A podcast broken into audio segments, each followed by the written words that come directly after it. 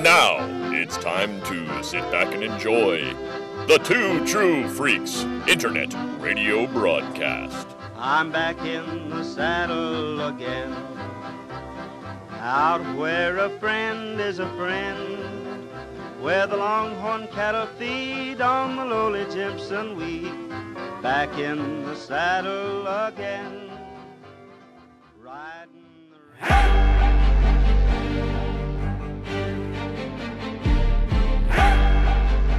As long as they keep on making animated Star Wars, Hope Molinax and Chris Honeywell will be on the case. Welcome to J Guys and Jedi, a project that began with Clone Wars and now may never end.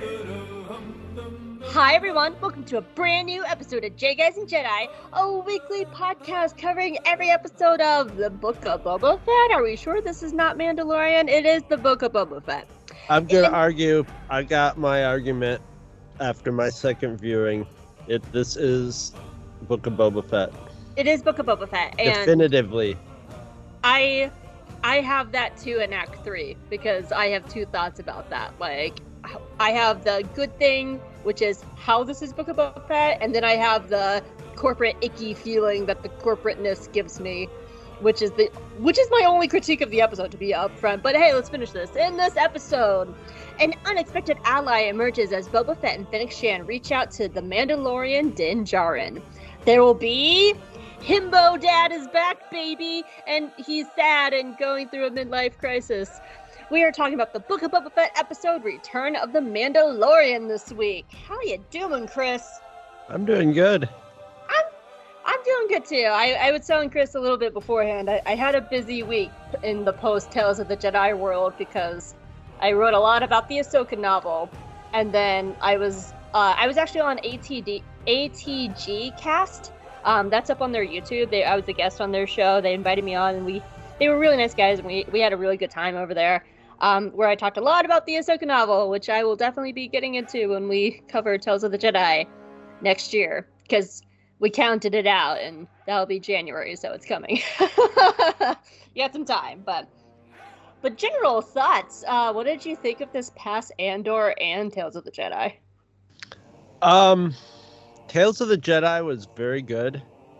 Um, I only thought one episode was kind of fluffy, but it was a it was a good episode. But it was it didn't have the like Which one? uh the first Ahsoka story, the the uh, baby Ahsoka story. I it's a nice story, but it doesn't.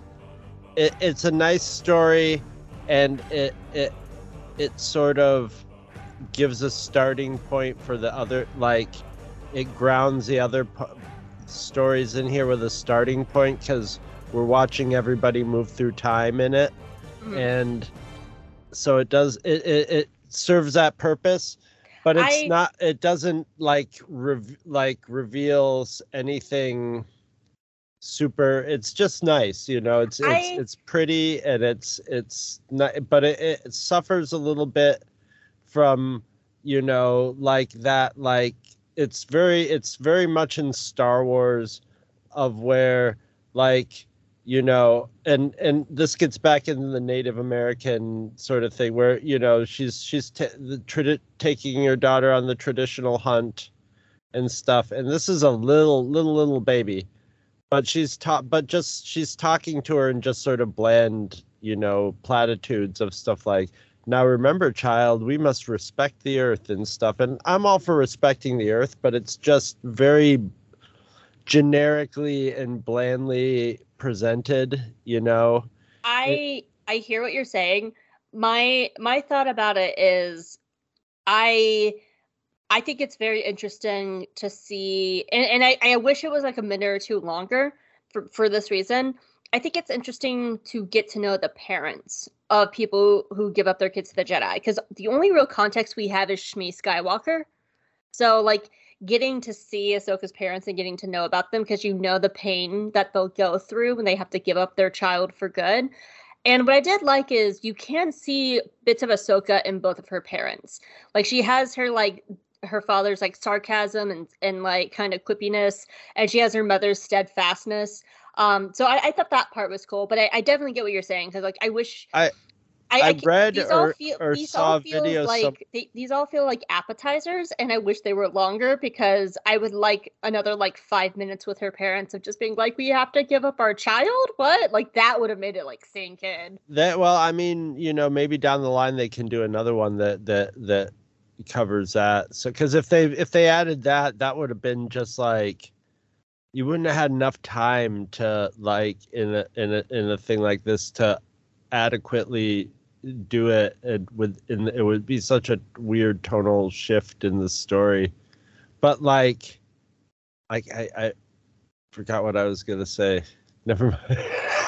I'm sorry. something something talking- about her parents something about her parents but you said that they were mostly talking in platitudes, and it was just kind of simple well the, the, the mother was the father didn't get to the father didn't get much to do except like you know work on the work on the house and look concerned and just sort of just sort of be there you know? I mean it was uh, the like the, the the story itself is good. I oh i know what i was going to say. I think i i i I, I think it was a video I saw or something I read about that episode was it was originally going to be something else and uh, they they decided to do this one because there just weren't enough like stories in Star Wars with a mother and daughter doing something together you know so That's so telling. uh, but I mean that's I I mean I mean I'm saying that's the weakest episode but it's a really great episode but the other ones are are pretty I mean I can't wait to get to them but I'm more excited about that last episode of e- episode 8 of Andor Mhm. is Before- a, is a we move- masterpiece of writing uh, of execution in all levels Chris, Chris, before we get to Andor, I just want to give my two thoughts on uh, Tales of the Jedi, um, because I, I very much agree. Like at, at this point, I'm like, I, I love Ahsoka. She's my favorite character, and I know why thematically they chose her for Dooku because they both love the Jedi Order. But like, I kind of want to break up Ahsoka stories because we're about to get a whole Ahsoka show. Um, and yeah, but the Dooku stuff was stellar. Well, Like, we've I wish hardly the- had any Dooku, and and like in backstory, and Dooku has always been like very mysterious and Sifo-Dyas, and like okay, we realized that Dooku was Sifo-Dyas, but it was all very murky, and I think purposely so. But like it, it made you want to know more. So, and this just gave you enough enough to sort of show you know the way Dooku's Dooku was like mirrored Anakin and was different than Anakin and a little, you know, how he was, you know, shifted into that, you know, he was well intentioned and and just kept doing worse and worse things till he was in too deep, you know. But the thing and- is, he wasn't. Was it was any of the things he was doing worse, or was it just going against the restrictions of the council? Like, was it really quote unquote worse? And that's the question. no, was- no, I mean the stuff when he started doing stuff for Palpatine. yeah. Oh, oh, yeah. That's different. you know when he starts working for Pal- eh, eh, no the stuff he was doing for the i mean like that that that first one it was showing that like yeah when he goes against the council though he had like that was the right thing to do at that that Exactly. you know he and and he was doing it for that reason he was like okay And the i interesting don't thing is, is be the and he was and it and it also underlined the weaknesses of the jedi that we've been pointing out through the all the prequels and Clone- exactly because the thing is, is like you're right. Dooku did do the right thing, but Mace got rewarded, not Dooku. right Right. But like um I also loved all the Qui-Gon stuff too. I I, I never get enough of Qui-Gon Jinn, but now He's such a me- doof. The young Qui Gon is such a. He's got I that just. A, he's got that lost. Maybe it's just a character design, but he's just got that sort of lost baby look about him all the time. Just I sort of like- love I love that Dooku's in like full like gorgeous robes and like Qui-Gon looks like he just got out of bed that mo- moment morning, took a dust bath and then like went to work. yeah, he looks like some surf surf that like is Dooku's. You know, come on, you can be my stick boy. Come on. Mhm. Now, Chris, tell me why episode 8 of Andor was a beautiful masterpiece of writing. Uh, writing and uh, and filming and d- direction and acting all the above it was masterful because it was the tensest thing in the world for one. Um there's just you know i'm loving but this is showing how the empire works you know physically and psychologically. And the in star wars and everything in everything. Whenever they whenever like you're going to work prison by the bad guys what ha- what happens? Where do you see these people? In a fucking like rock mine you know or in a junkyard or so you know some some place like that. And and like you know with guy guys wandering around with whips you know faster you know idiot rebel scum you know. No. And like the, the, their entrance into it and i don't you know before you know uh, trying not to get into actual you know detailed um because man these are going to be long episodes when we get to We're gonna have like there's- three hour episodes. Easy. yeah i know Oh my god. um but uh yeah that like the opening speech they give is that they get coming into the um prison and then the demonstration is is masterful it's out of like a you know kafka book or something like that it's it, and the way the way that they just like psychologically put you in this trap you know this repeating trap that's you know just basically it's just like you know you have your sentence but you're you're there at a death sentence you're going to work till you die or you kill yourself there. And they just you know and they work it so they're like okay we'll put these people in that, that most of them aren't going to come out of here but we'll get get the maximum production for you know like a computer algorithm like a computer algorithm designed it and then palpy came in and gave it a few tweaks you know but it's it, we're seeing that we're seeing the physical corporate side of of the the um empire and we're seeing you know just you know the supernatural part of it is not in view now and it's in they're showing how this is even scarier and worse because it's just the bland day to day and then we're seeing the rebels you know and their and their power struggles and you know just the the idea expressed in this one of like hey the empire's taking over too you know just too smoothly you know people have to feel this if they're going to react you know? Otherwise they're just going to take the path of least, resistance and that's what the empire is counting on. So like it's it, it's the it's it's you got to break a few eggs to make an omelet but like you know you're they're they're showing in this the the actual you know the price they're showing the eggs getting broken. So it makes it you know it makes it harder. People that that's why people are like oh this is gray you know uh, with the rebel the rebellion's acting gray but they're actually acting in the only way that they can to like you know once you've gotten to that point you know the only options you have are are horrifying.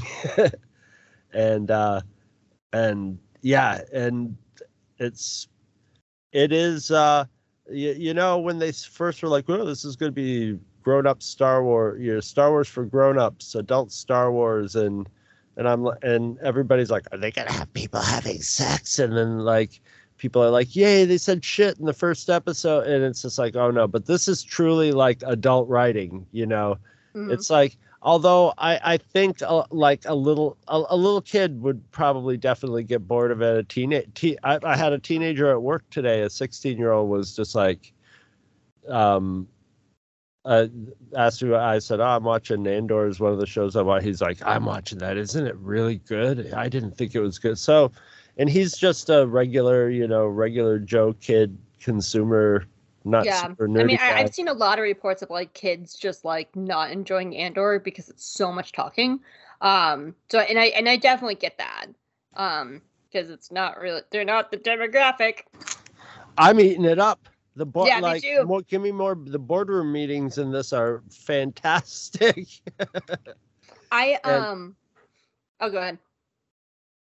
I think it's freed from the shackles of like having to deal with like you know well-known characters and and and stuff like that.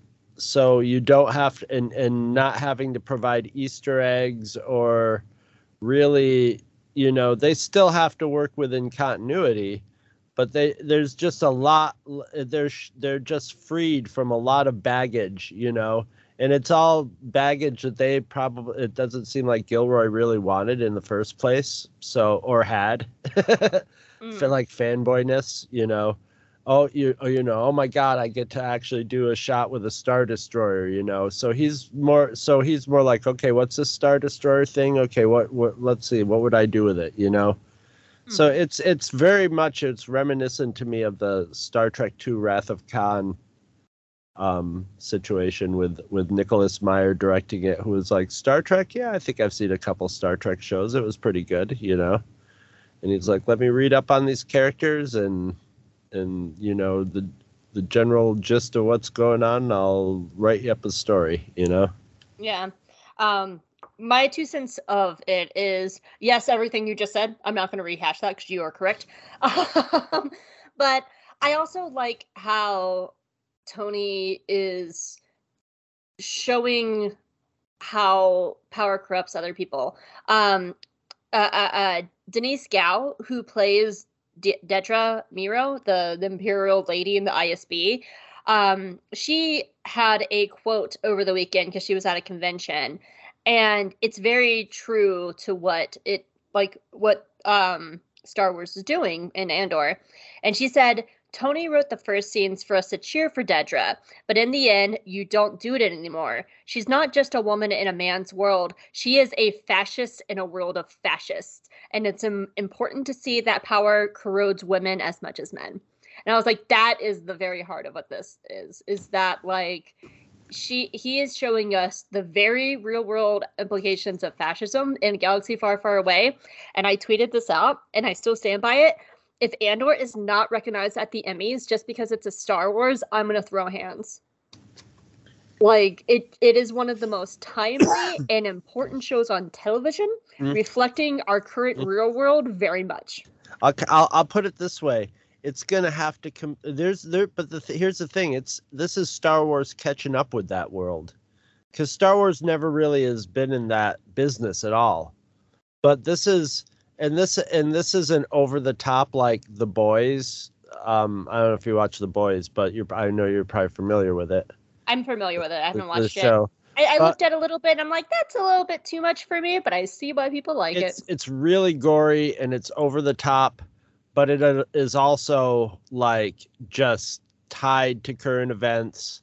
And it also is not just sort of like hey we're you know it's making commentary and the commentary is pretty deep, but it's all in the context of you know a superhero show, and it's I, and I mean the the writing and the acting it's just as just as good as Andor. Andor maybe has a little edge over it because Andor is really like like the the boys is made more like a a a, a, regular TV show and Andor is gonna have a variety of directors and stuff, but it's really got like it's really got like a, a tight visual you know it's really got a tight whole thing to it you know to where it's almost felt as a whole like you know there hasn't been any of the directors have it done a show that like completely feels different than another or has a different feel than the other shows you know it, it's it's all if it has a different feel it's because it's broaching another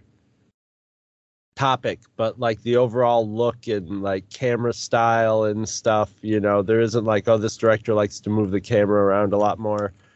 But but you know, there's a lot of like really well written shows out there, but also it might also like be nice to you know throw Star Wars a bone and something like that because this it's really good. It's really well written. The acting is top notch. Absolutely, like that's Once kind of like got where Saw Gerrera and and gave him a chance to just fucking chew the scenery. That's that's where I am too. Is like I know that it's probably not going to be recognized by any of the big award show because it's a Star Wars, and that's a fucking shame because like genre shows are doing such interesting stuff. Like I, I, The Boys has never been nominated for anything outside of like tech Emmys. And it's a shame Right. because like genre shows are like looked down upon of like, oh, it's a Star Wars. That's not as prestigious as I don't know, The Sopranos or whatever. Um, and it's just a fucking shame. Which is funny because The Sopranos is trash, just like anything else. It's pulp. It's it's a it's a mafia story that I'm sure is not realistic. You know, it's rom- a romanticized mafia story, and it might have had like more of an edge to that at the beginning. But like, yeah, it but it and and it, it was also early on in in TV. You know, like movies, TV mixing that was the first together thing that came to my head. Uh, like, and Oz and stuff like that. You Yeah. know, and like Oz got a lot of Oz. uh, This this is an important piece of thing. And when you watch old Oz, episodes of Oz, you're like, oh, this is trash. You know, and and not not not in trash and as that it's bad, but it's like not you know, it's it's not you know high art. It's it's pop pop Yeah. culture art. Good good very good pop culture art. I'm I'm hoping that like with the wins that Squid Game had, um, because that is a little bit more pulpy and a little bit like more pop culture and stuff like that. Um, it, it's gonna open a door for Andor. Um, I'm really hoping that. But we should talk about Book of Boba Fett because Yes. I have a shit ton of notes for this episode. We're gonna be here for a little bit. All right, you ready? I'm ready. Return of the Mandalorian is the fifth episode of Book of Boba Fett. It aired on January 26, 2022, and it was written by Jon Favreau and directed by Bryce Dallas Howard. And a little tie in to Tales of the Jedi last week Bryce Dallas Howard was the voice of Yaddle. That was fun. Some extra information for you. Pedro Pascal, Amy Sedaris, Emily Swallow, Jon Favreau, and Paul Sun-Hyung Lee all return to their respected roles from The Mandalorian. The, Clantu- the Klatooinian boss Kaba Bais was played by Ardeshir Radpour. This is actually his second Klatooinian character he plays, as he's one of the leaders of Mos Espa in the last episode. He is mainly a stunt actor and has worked on Westworld, The Walking Dead, and the Obi Wan Kenobi series. The Ishi Tib Guildmaster is puppeted by uh, Safia Fredericks and voiced by Hel- Helen Sadler, who is the Rey in the Lego Star Wars series. Lieutenant Reed is played by Max Lloyd Jones. He was the body double for Mark Hamill in the season 2 finale of The Mandalorian to bring young Luke Skywalker to life. And no, he is not back in next week's episode. I will probably have things to say about that because AI Luke creeps the fuck out of me. BD-72 is the same droid model as Cal Kestis's droid BD-1 in Jedi Fallen Order. The BD units were companion droids designed to assist with operations in remote and dangerous locations across the galaxy, programmed to be the ideal assistant for to researchers or explorers operating alone in the field. They were designed but to travel all to They were designed to traverse all types of terrain. As a result of their manufacturer collapsing, BD units were relatively rare sight in the galaxy, and this is a huge shame because they are the cutest little fucking things ever made, and I need like twelve of them, guys. I love BD units; they are so fucking cute. I, I, I might hot take BD units are cuter than Tooka cats, and that's coming from me. And I love Tooka cats and Loth-cats; like they are so damn cute. Um, something I found while looking into this episode that I probably should have mentioned when we covered the Mando, but I didn't have it at the time. Concept art initially depicted Peli Motto as an elderly woman wearing tattered clothing with a cowl over her head. Personally, I'm happy they decided to go with Amy Sedaris because Peli is a gem and a national treasure. Also, Star Wars Rebels Sabine Wren gets an Well, Amy. Sedaris has got to be in her 60s now. Yeah, but I'm glad eh, the concept art mixer looks like looked like a frail old woman, and I Uh-huh. like the kind of fiery take they took with her because she's a good, she's a good um counter to Mando. Because can you imagine like a, because she brings so much energy to the show, and Mando is such like a straight man character that like if, a, if she was a frail little old lady, it would just drag. Yes. So I, I, I like how they went with Sedaris on this one.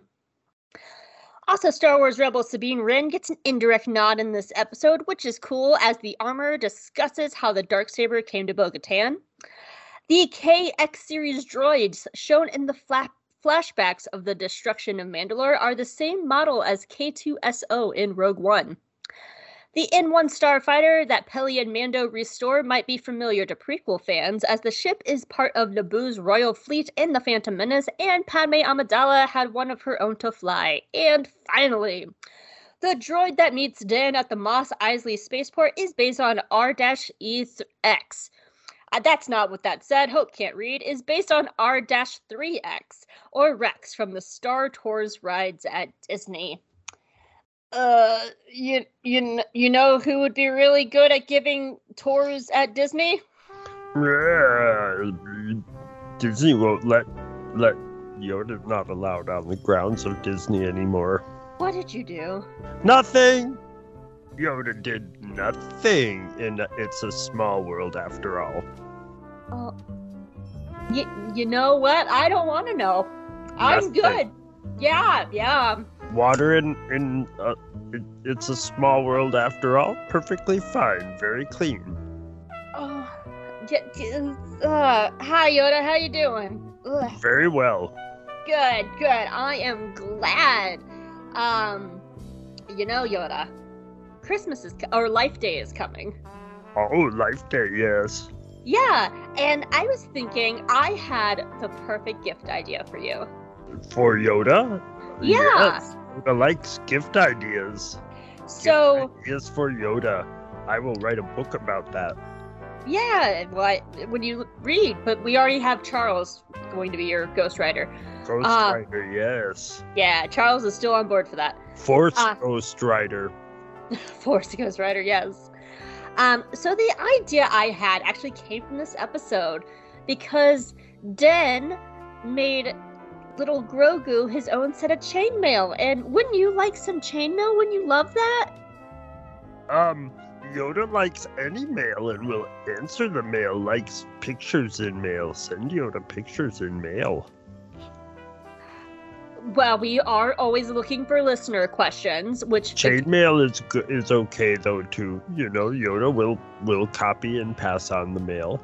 You could um match Grogu's chainmail and look just like him. Why is Grogu sending out mail? Nobody wants to talk to Grogu. Oh, oh no! Of course, nobody wants to talk to Grogu at all. He's Uh, he's a Grogu nobody. can't, right? Grogu can't even talk. What does Grogu say? Right, right. Me, me, me, me, me, me, me, beep, beep, beep, beep, beep, beep, beep, beep, beep, beep. Somebody, uh, look, letter from Grogu. Beep, beep, beep, beep, beep. What the hell does that mean? I, I, you know, it, people. Some people might find it cute. Oh, beep, beep, beep, beep, beep. Yeah.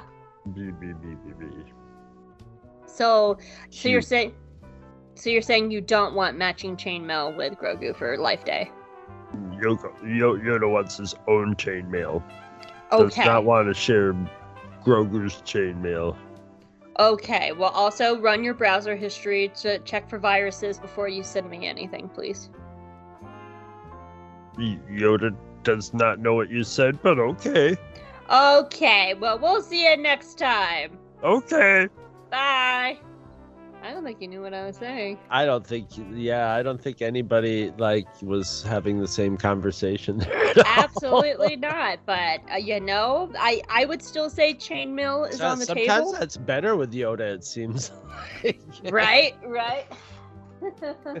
when he's lucid, it's kind of disturbing. That is true. That is true. I'm also a little scared that we're gonna get a letter from Disney about it's the small it's a small world ride. I'm a little bit uh worried about that. Well, if we didn't get a letter for about Yoda, they're both Disney. Yeah, that's true. That's true. Though, actually, on the note of Yoda, like listeners, we always love Yoda questions. So feel free to send us Yoda questions either on our Twitter page at Jedi and Jedi or in the Two True Freaks Facebook page, and you can comment on this episode and leave us questions. I will say, I do not check older episodes for questions um, because there's 344 of them. So if you leave a question on an older episode, please just let me know so I know to go look for it because I don't actively check them because there's 344 episodes. Only so 24 hours in the day. Exactly, and I will not do that. So yeah, yeah, we always need Yoda questions, so that's always true. All right, you ready to get into Act One? Um. Oh, jeez. Are you sure? I think so. I think I'll make it. Please do. All right. Act one. We open in a butcher shop where a bunch of dudes are doing menial labor and they're just like, oh, it's a small world after all, isn't it? Just making making meat and cutting up meat and stuff like that. And in the doorway, a familiar sil- silhouette appears, and the music goes woo woo, a woo woo, because it's everyone's favorite himbo single dad, Din Djarin. And Din just like knocks on the door and he's just like, Hey everyone, no one mind me. I'm just a Mandalorian walking through your place of business. Everything's fine. I'm not sad. I'm not a single dad anymore. I'm not even a dad. Okay. And so he like everyone's like, all right, dude. Can we help you? And he's like, Where's your bus? And they're like in the back. And he's like, Okay, bye. And it's fine. So D- Din shuffles awkwardly into the back, and he's like, "Hello, boss dude. I'm here because I have a bounty on a person." And the dude is like, "Oh, well, there's no bounties here, good sir. Can we help you show yourself out? See you later." And Din shows him the bounty puck, and it has the picture of the boss dude. And the boss dude's like, "You racist? We don't all look alike. That's not even me. I guess it'd be speciest." He's like, you you humans think we all look alike. That's not even for me. And then, going through his wonderful midlife crisis, is like, all right, I gotta be cool. Let me go back to my cool catchphrase of episode one. And he leans on the table and goes, I can bring you in warm, or I can bring you in cold. Did that sound cool? And the dude's like, no, that was that was a dumb catchphrase. And Den's like, well, my son thought it was cool, and he fights everybody in the room. And Den has a brand new toy to play with because he has the dark saber now. And he has no fucking clue how to use it because he's just kind of uh swinging it around like a child in a target with a toy lightsaber. And he even cuts off a little bit of his own leg with it. It's not going great.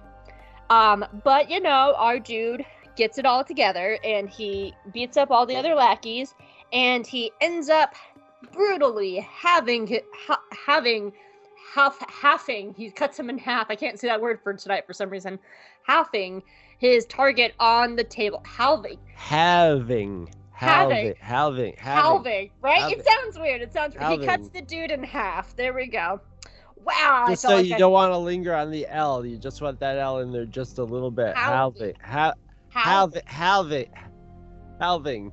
english is a stupid language It's everybody like if you say two halves. Yeah, yeah, yeah. He brutally cuts the dude in half. Um, there we go. English is a dumb language. So anyway, and he he cuts off the dude's head and he comes outside and all the workers kind of like back away like, "Are you gonna kill us?" And Den's like, "Uh, are you gonna kill me?" And they're like, "No." And he's like, "Cool. Well, there's a bunch of money on the table. Go get it."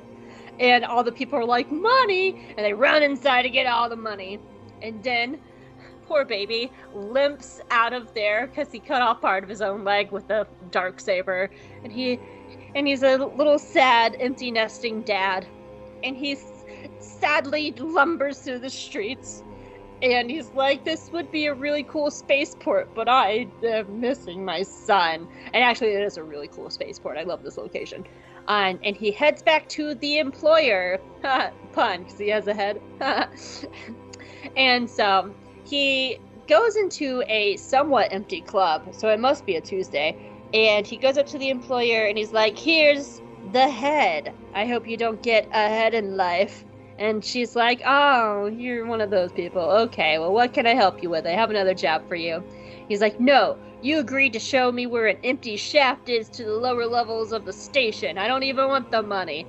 And she was like, All right, well, if you don't want the money. He's like, No, I want the money. I'm very broke ass. I'm a broke ass bitch. Give me the money.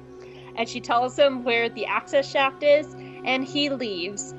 So then our poor daddy is like limping through the alleyways, and he's all like, uh, I miss my baby. And when he gets there to the alleyway, he starts seeing a Mando trail, a trail of Mando markers, if you will.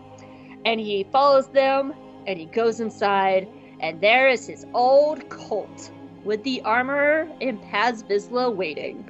And I'm gonna end it there because the meat of the episode is like the next 15 minutes. Yeah. Be it ever so humble, there's no place like cult. There's no place. Click his, like he clicks his heels, heels, heels. I can't talk fucking tonight. He clicks his heels and it's just like, there's no place like cult. There's no place like cult.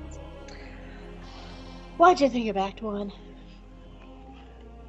It's good. Um, I'm just gonna point out. A, this is why it's Book of one reason why I'm gonna have many reasons why this is Book of Boba Fett. This is a goofy episode. Like uh, this is almost has more like a, a Book of Boba Fett feel.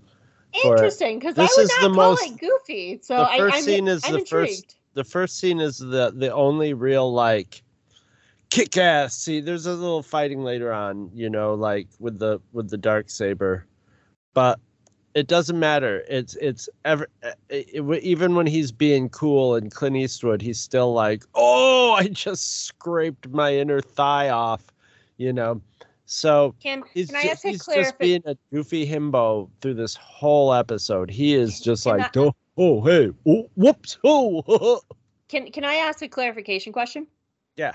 When you say goofy, do you mean like the pulpy comic book nature of the other episodes of Book of Boba Fett? Is that what you mean? Okay, just Yeah. ma- just making sure because I hear goofy and I'm just like, I didn't take it that way, but I see what you're saying. Like it's the pulpiness of it. it was very different for this was a very different episode for me than the second second time it was like the second the, the first or the or it was different than the first time the, the the first time i was just like ooh you know i was like not expecting it and i was just like ah drinking in like this is mandalorian we'll get you know but um it, it it's he's he's extra good he's extra like himboian in this. I mean he's this this episode is just like hey look at this guy and, and just like whacking him in the back of the head with the with the dark saber going i don't know i don't think this guy's i think this is your guy guys.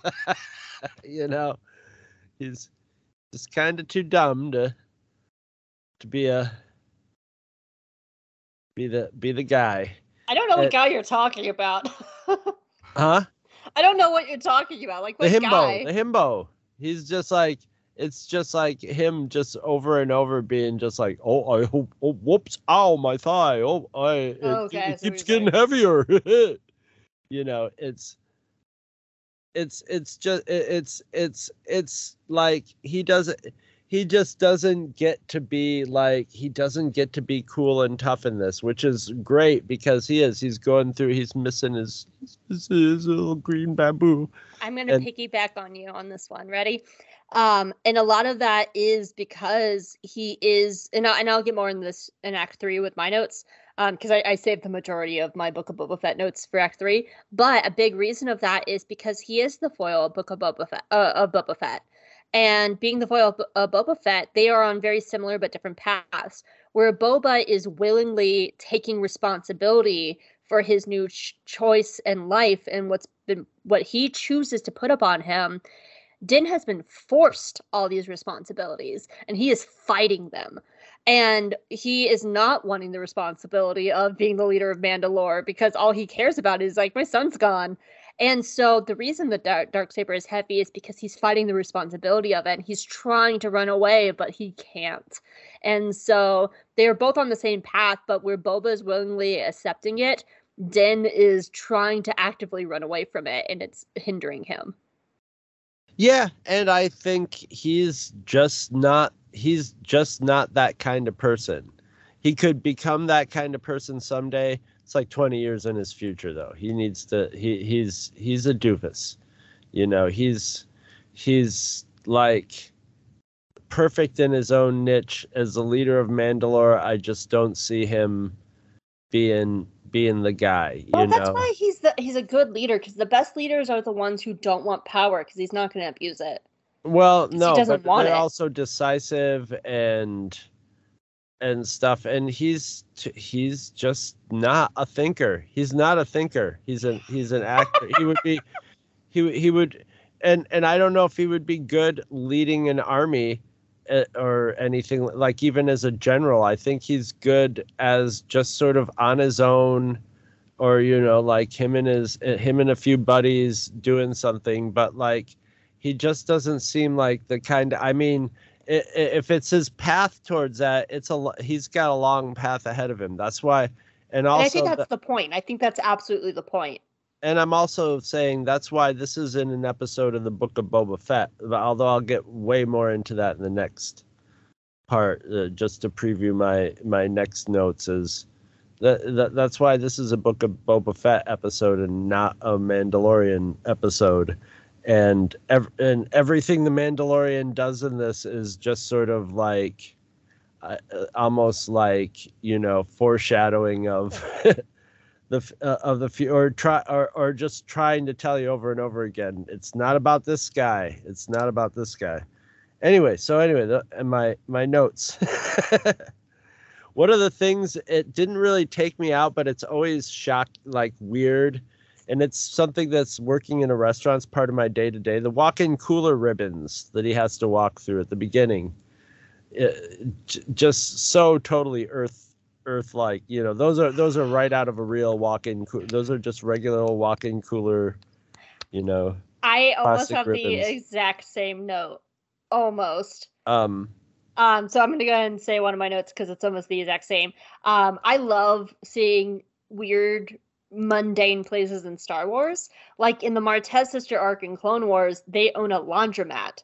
And here we have a butcher shop. And it's like those ribbons like it's such an earth thing. And i love it because it does give it like a very real world connection. But because it's run by Klatooinians like it still feels very fantastical in star wars. Well it's like even in star wars uh, there's really like not a better practical way to do that because you're you're you're like packing big pallets full of meat that you have to take in and out. And if you had a door, you'd have to crank it open and closed every time. You know, it would be a big pain in the ass. Whereas these will keep the cold in, and you can just pass through them. So, and and there'd be no reason. It would be probably just too ridiculous to make it a force field or so, you know, or something yeah. like that. You know, and it looks cool to film too. Like when when oh, Din yeah. cuts off the guy's head, like we know what's happening because we can oh, see yeah. the silhouette.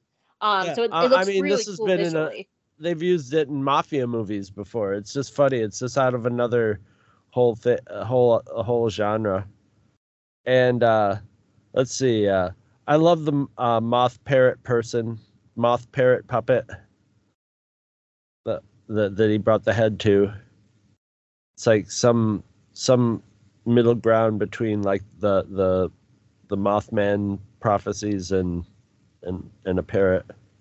Um, and my own uh, uh, and like I just love how it's like, why is he using? Why is he using the dark saber in this? It's just like that's just it's so doofy. It's just like I'm going to use my new toy, and it's just like, yeah, it's how's that working for you? You know, it's, yeah. It's like use the stuff you're used to and, and, and, you know, go practice it or something. But no, he can't wait. He's got a new like toy and he's just like, I'm gonna be kick ass with my lightsaber. Ow! that and they they made that one hurt, you know. As soon as you see that and where it is, it's just like, oh ow.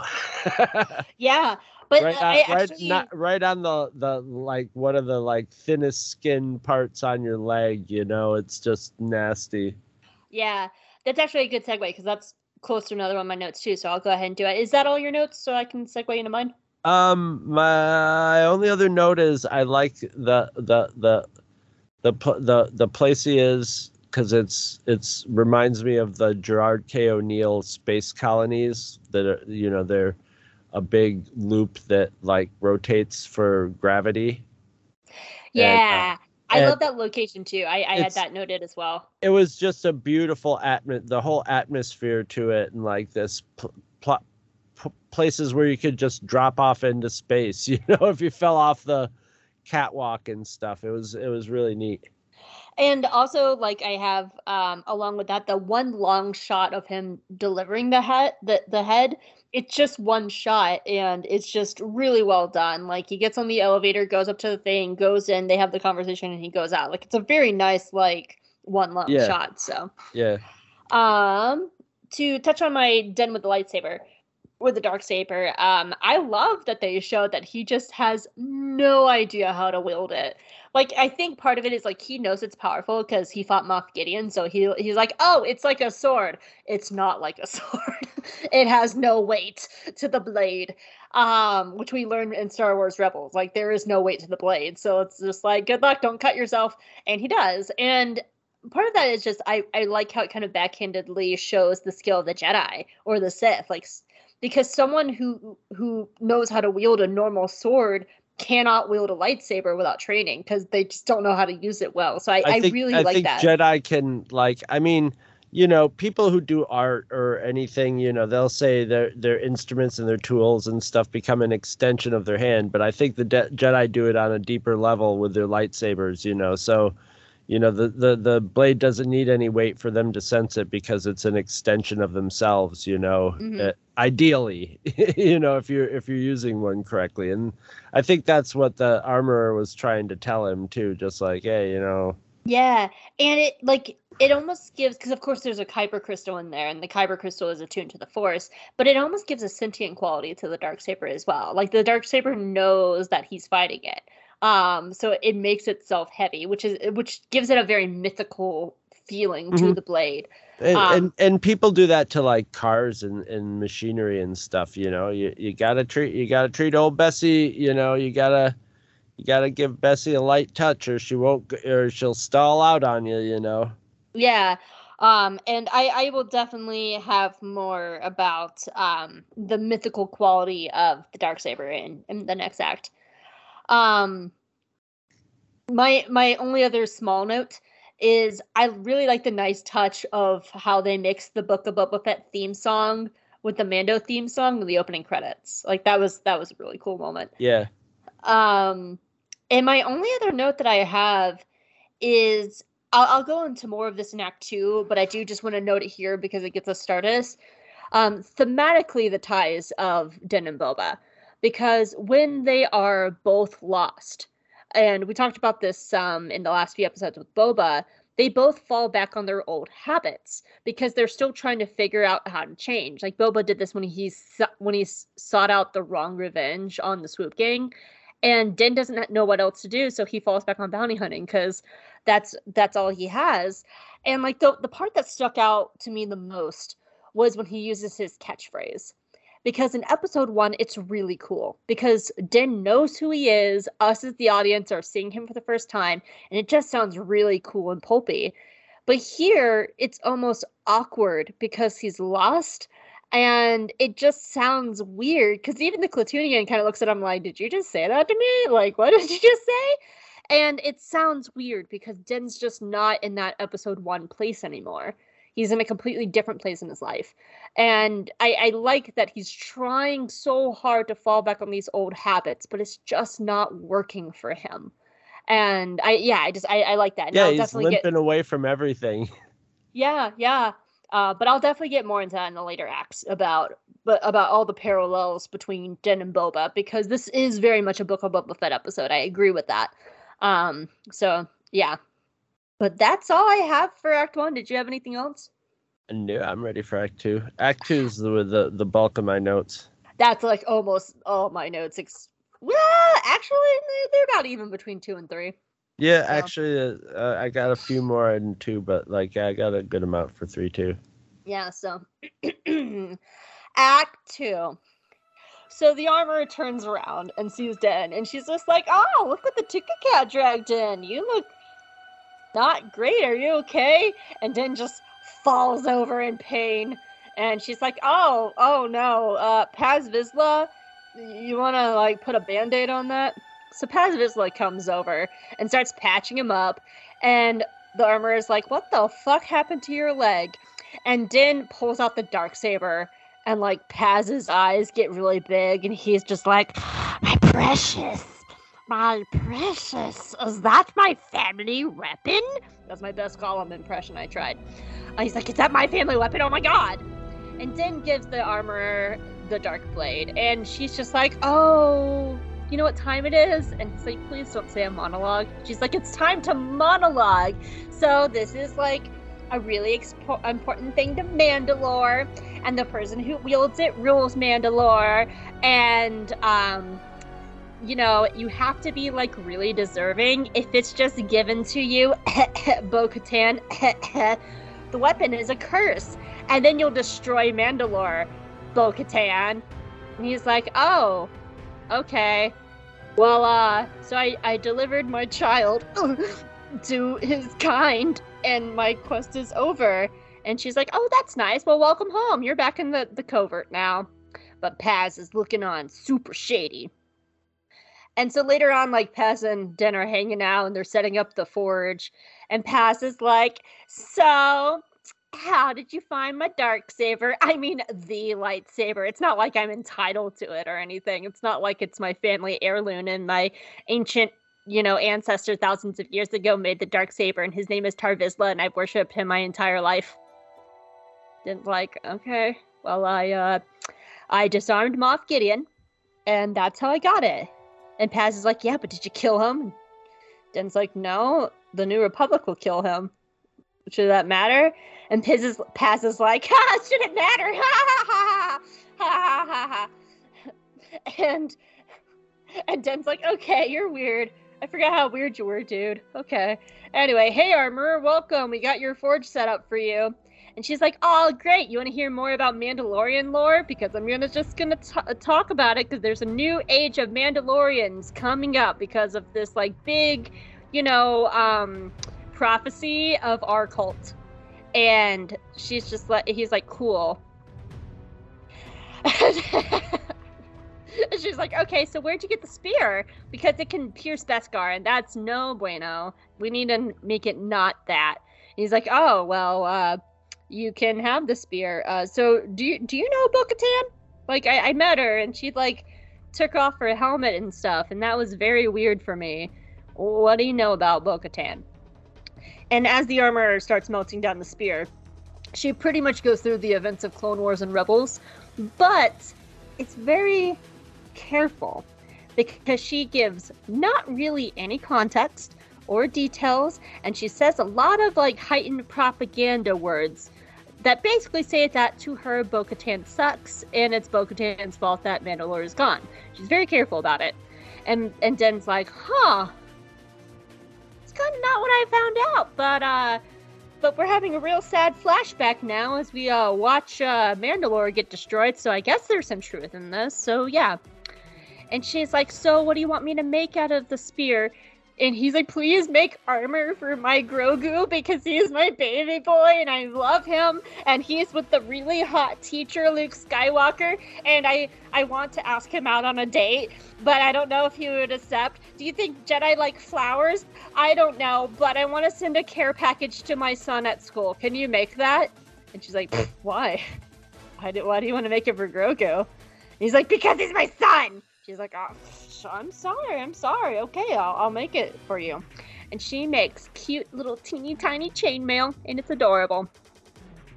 So uh, later, then we get another kind of passive at time, and we're essentially getting a shortened version of Trials of the Dark Saber, which you know is a really good episode. And if you haven't seen it, it really gives a lot of background on like how the Dark Saber functions. It's in Rebel, so go watch it. And essentially, what's happening is that Din is trying to learn how to use the dark saber so he doesn't cut off his own leg again. But the blade is strangely getting heavier when he uses it. And the armor is like, uh, yeah, because you're fighting it, dude. Just like, let it be. You know, as the Beatles say, let it be. And Paz just like slinks out of the shadows, full Gollums, and he's like, The dark saber is my precious. I challenge you. I challenge you in combat, Din Djarin and the and the armor is like, oh, combat. Let me get some popcorn. And she like shuffles on out of there and comes back with her popcorn. She's like, all right, guys, fight to the death. I'll watch. And she like opens up like the little food part of her helmet so she can eat her popcorn through her helmet. That's really cool. And so Den and Paz fight it out. And at one point, Paz even gets the blade, but like Den, it actually burdens him more and makes it harder for him to fight. So after Din gets manhandled a little bit, he beats Paz, and the armorer calls off the fight because Din has won, though he does not win with the dark saber, which I thought was going to be a bigger deal, but it's not. And the armorer is like, Paz, have you ever removed your helmet? And Paz is like, No, I'm true for the cult. And she looks at Din and she's like, Din, have you ever removed your helmet? And Din starts immediately sweating, like, ha ha ha ha ha, funny story. So, uh, so I had to rescue my baby, and I had to sneak into an imperial prison, and I had to take it off then. But it was for a job, and nobody saw me but Mayfield, and he swore to never tell anybody, um, which is why I'm telling you, which does not make sense. And then I also took it off to to say goodbye to my son, and so the hot Jedi could see my face, and so the hot Jedi could hopefully be like, "Oh wow, that's a hot dad." And then I was like, "Oh, do you think he's hot, Grogu?" And Grogu's like, "Dad, I'm about to leave forever. Why are you asking me if your boyfriend is hot?" He's like, "Yeah, yeah, go like kiss up to your teacher, son." And then I put my helmet back on, and like nobody else saw me but Bo-Katan and Moff Gideon and Cara Dune and Fennec Shand and um, Sasha Banks just a few people. It's not a big deal. It's not a big deal. I can put the helmet back on. please forgive me. Please, please forgive me. I promise to be a good Mandalorian from here on out. And the armorer is like, whoa, dude. Um, yeah, you, you gotta get out of here, man. Uh, that's a lot. And you're kind of killing our vibe. So, uh, you obviously have done a lot more outside of the cult stuff, and you're not welcome here anymore. And he's like, But I don't have anywhere else to go. How do I come back? And she's like, Well, let me tell you some bullshit. Apparently, if you do something in the waters, the living waters under the mines of Moria or whatever, or Mandalore or whatever, then you can redeem yourself. And he is like, uh, A, I don't know what that means. And B, aren't the mines all destroyed? And she just kind of shrugs and goes, It's not my problem, bitch. Get out. So now Din is all sad and he has a new fetch quest for season three, and he hangs his head and picks up his dark saber and just kind of lumbers on out of there. What'd you think of Act Two? It was good. I mean, I'm, I'm, I think it's going to really. Um, I, I think the armor knew that he removed his helmet I, I think just so hanging too. on to that, hanging on to that till they got to that point, so she could kick him out, and to to like depending on who was going to win the dark saber, but like she just uh, c- comes out all of a sudden like, all right, helmets, helmets, how's that, how's that going, and like he could have easily lied, and Mm-hmm. he probably, but like I think she knew. And I think I- she knew he would answer honestly and you know and because she would i think she knew thought knew rightly that he would take it as she's just like a little supernatural you know? You can't get one over on the on on the head of the cult you know? She's she knows you- he broke his thing by taking his helmet off but The- the that thing that that- means somehow she has some some communication with Bo-Katan or something, you know. No, no, no. Actually, I, like that's what I, I was trying to say. I think the Bo-Katan thing is the thing that tipped her off because, um, like for all the crap she that could be, yeah, yeah, that could be. yeah, like totally because be. he brought up Bo-Katan, not her.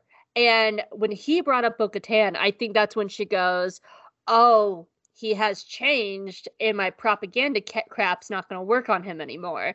And so she sends him away because he's not on his path anymore. But I, I think.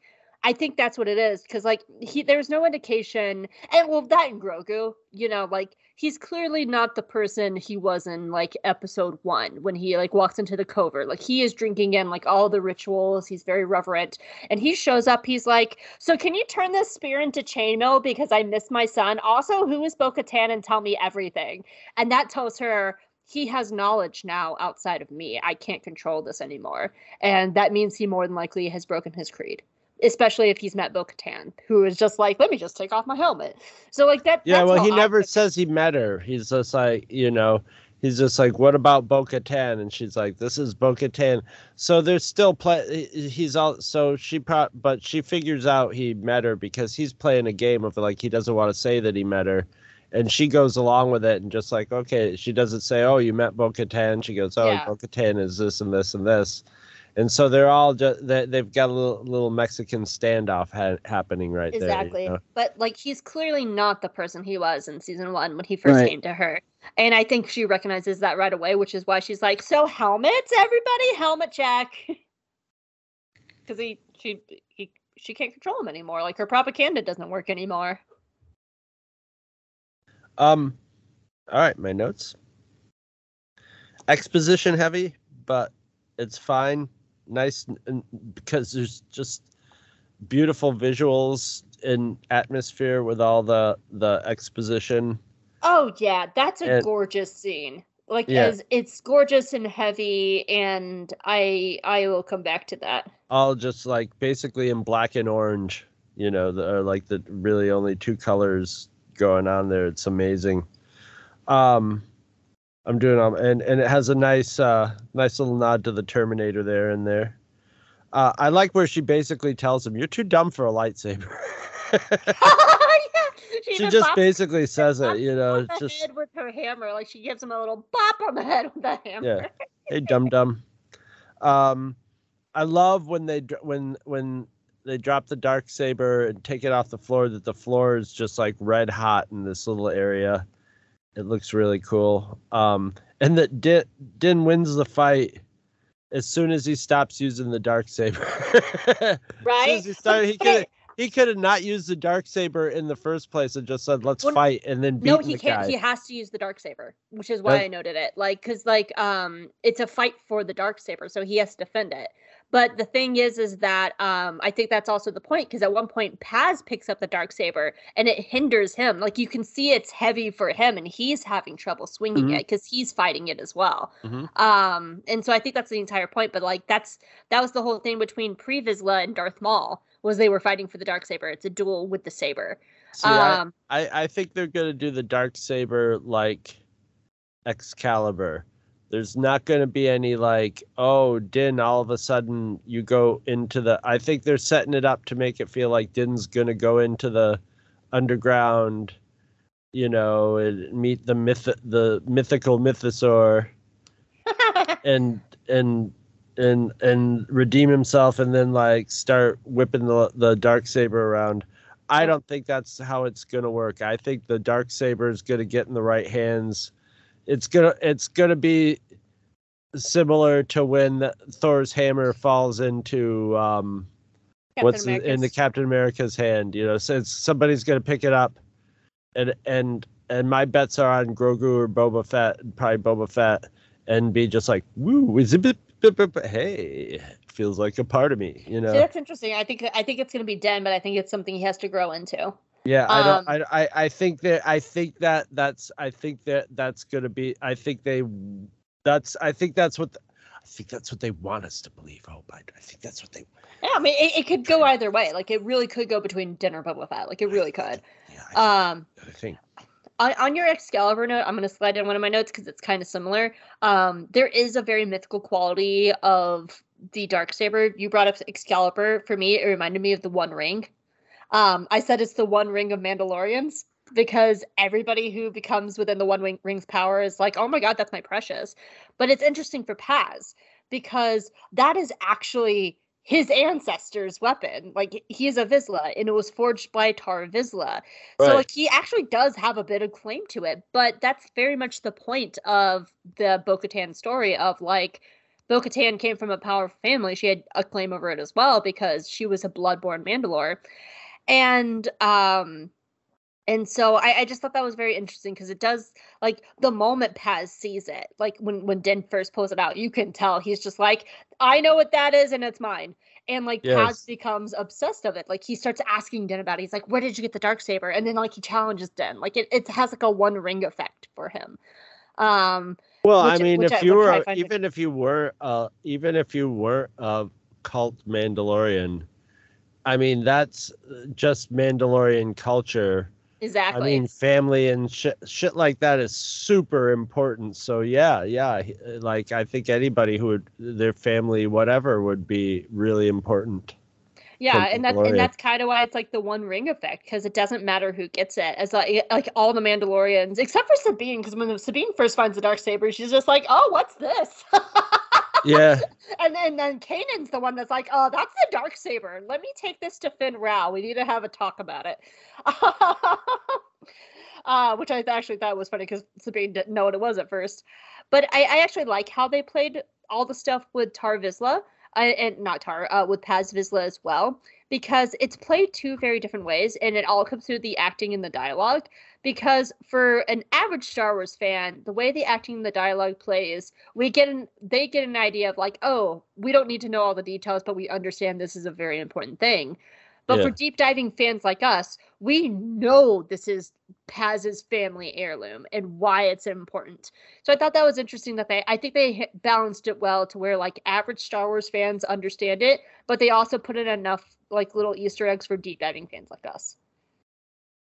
So anyway, continue your notes. Those are all my wondering Um. notes. Okay, I have a bunch of short notes and then uh, then my major note. I love I love riding on a bus. Getting on the bus.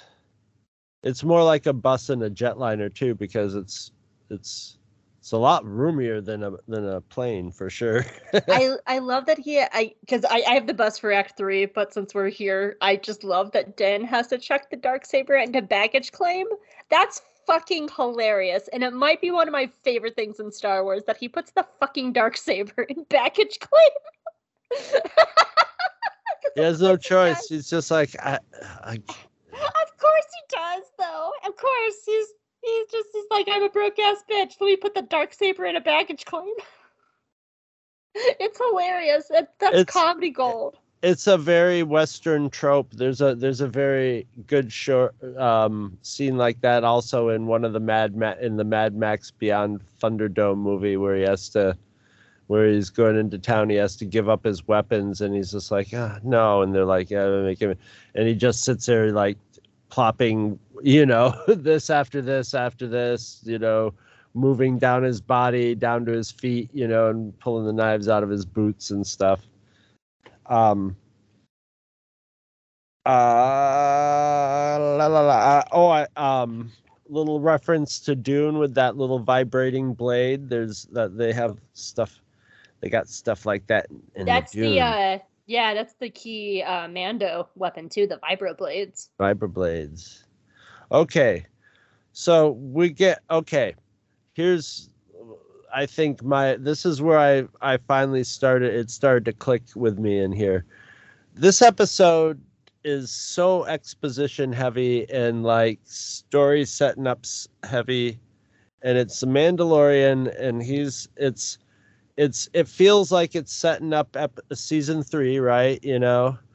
This is this is a way to set up season three, and get a little in, in you know, um, um, not affinity, whatever you know, with with with the two shows, and maybe prop up the the ratings and stuff. But actually, like a lot of people are like, oh, they just put the Mandalorian in there because Boba Fett was doing. It's like, no, you dummy. The shows were already done. you know, they weren't like, oh, we better make a, a Mandalorian show and plop it in there. There were people that actually were acting like that. That could happen with this. But that's funny because that's kind of that's my criticism and it's in Act Three, so keep going. um, so you got so I I realized this during the the um when when the armor is talking about the dark saber and Mandalorian stuff. I'm like, okay, she's telling this to Din Djarin, but we're in Boba Fett's show. You know, and everybody there's always just been like, okay, this is entertaining and I can see sort of why you could say it, but why did they do this? Why did they do this? Because that exposition is important to Boba Fett, Book of Boba Fett, and even though it is in it is is given in the, it's easier to get. It's way easier to give that information through the Mandalorian because he's got the armor, he's got Bo Katan, he's got characters who can tell him that story where Boba Fett does not. But they want to have it in the Book of Boba Fett show because everything that happens in the everything that happens in this show with the dark saber is go- is going to be someday there's going to be a Book of Boba Fett episode and you know at the beginning where they do a little montage of all the past episodes it might have something to do just to remind you like oh remember this character there's going to be one of those that has the armor talking about the dark saber and stuff and then it's going to be a Book of Boba Fett episode without the Mando in it, you know, or about the dark. Or maybe the Mando will be in it, but it'll be about him and the dark saber. There, there's, I just, I there's a reason that all this is being done in the stuff that's really like the prep for like Mandalorian season three is all in the next act. This, the, these two acts, this act, uh, this act actually is the one that's like this is why it's in Book of Boba Fett and not somewhere else.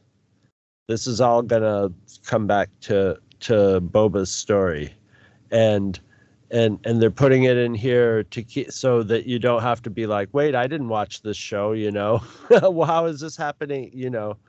How am I supposed to know this? This happened. This happened in the Mandalorian, so they put it in the Book of Boba Fett and it also was they were like you know what synergy that's the word i was looking for it also had the synergy of of of you know fill it giving people something a little mandalorian while they wait for season three. And uh yeah yeah. And it's a li- it's a little awkward but i think it's a little awkward because it's necessary for the future. And if if and and all the stuff that it's so heavy with the dark saber myth that like if if it was had to do with din being the wielder of the dark saber it would be in the mandalorian and not in the book of boba fett so that's that's my that's that's my main gist of why this is a full-on boba fett episode Interesting, because that that very much answers my criticism of this episode, and and it's not really this episode; it's the next few episodes. Um, that's all my notes, by the way. You know, I, I was gonna save this for Act Three, but I'm gonna go ahead and do this now because it relates to now. Um, but it also relates to like next episode as well. And honestly, this is a criticism I have for, more for next episode. I don't actually mind it as much here, but it is all kind of tied together. Um, and I'm just gonna say everything you just said did kind of change my thoughts a little bit about how I feel. But I, so I'm just gonna go and read my notes, but just know now it's like old information because I think that's a very interesting point. Um, I do have a lot of mixed feelings about this episode and the next episode in the middle of Book of Boba Fett, um, because mostly it has to do with not this because I think this very thematically does tie in with Boba Fett. It's more of the reunion of Den and Grogu that I, I have a sticking point with, um, because I feel like their reunion should be in their show, not in here. And the reason I I feel this way is I know people who have zero who had zero interest in watching Book of Boba Fett, but they love Mandalorian.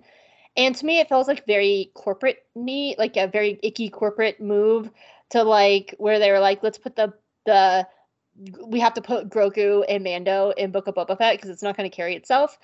Um, because like the Din and Grogu episodes take up almost a third of the show because they're two out of seven episodes, which is almost a third. Um, and I probably wouldn't have minded as much if Book of Boba Fett was longer, like Andor, because then it wouldn't be so glaring. Um, for me though, like is especially because we've talked the last few weeks, or actually I should say I talked the last few weeks. You don't have a problem with this. I've talked the last few weeks about my pacing and timing issues where I wish more time was given to like the mods and Fennec Shand and like smoothing out those character stuff when we have two whole episodes around Den and Grogu when I was really wanting more of the new characters to so they gel better. Um, and it it sometimes feel like Den is almost stealing Boba's spotlight spotlight in his own show, even though that they are thematically linked. Um, but even then, it's not really this episode. It's more of the next episode that I feel this because the next episode just feels so out of place in a Book of Boba Fett show. because it's all about Grogu and Luke. And I don't know. That's the why I don't understand. Like this, I can understand because Den and Boba are two sides of the same coin. I get all this, and especially now what you said about how it could be setting up for Boba getting the the Mandalorian dark saber. That all makes sense. But when we get to next week's episode, where it's and, and then like the finale where Den and Grogu are reunited and stuff like that, I'm like, why is that not in their main show? Because that feels like that's the place that that should be.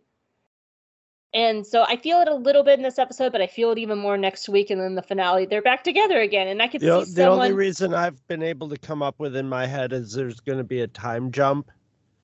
So they want to they they you know so they w- want the ins just when it jumps ahead in time they don't have to explain how the why they're back together again. yeah. But and, that and that could be dug, done in a quick flashback, which Yeah, Oh. it just so like that just feels weird to me, um, in general because, and and I don't, I don't want to under. I love this episode. Like I'll go and tell tell you my rating. It's a nine point five. Like I love this episode, but like this is the one thing that I always felt like a little bit weird about with this episode and the next episode of like, especially in the next episode, like why isn't it in Book of Boba Fett?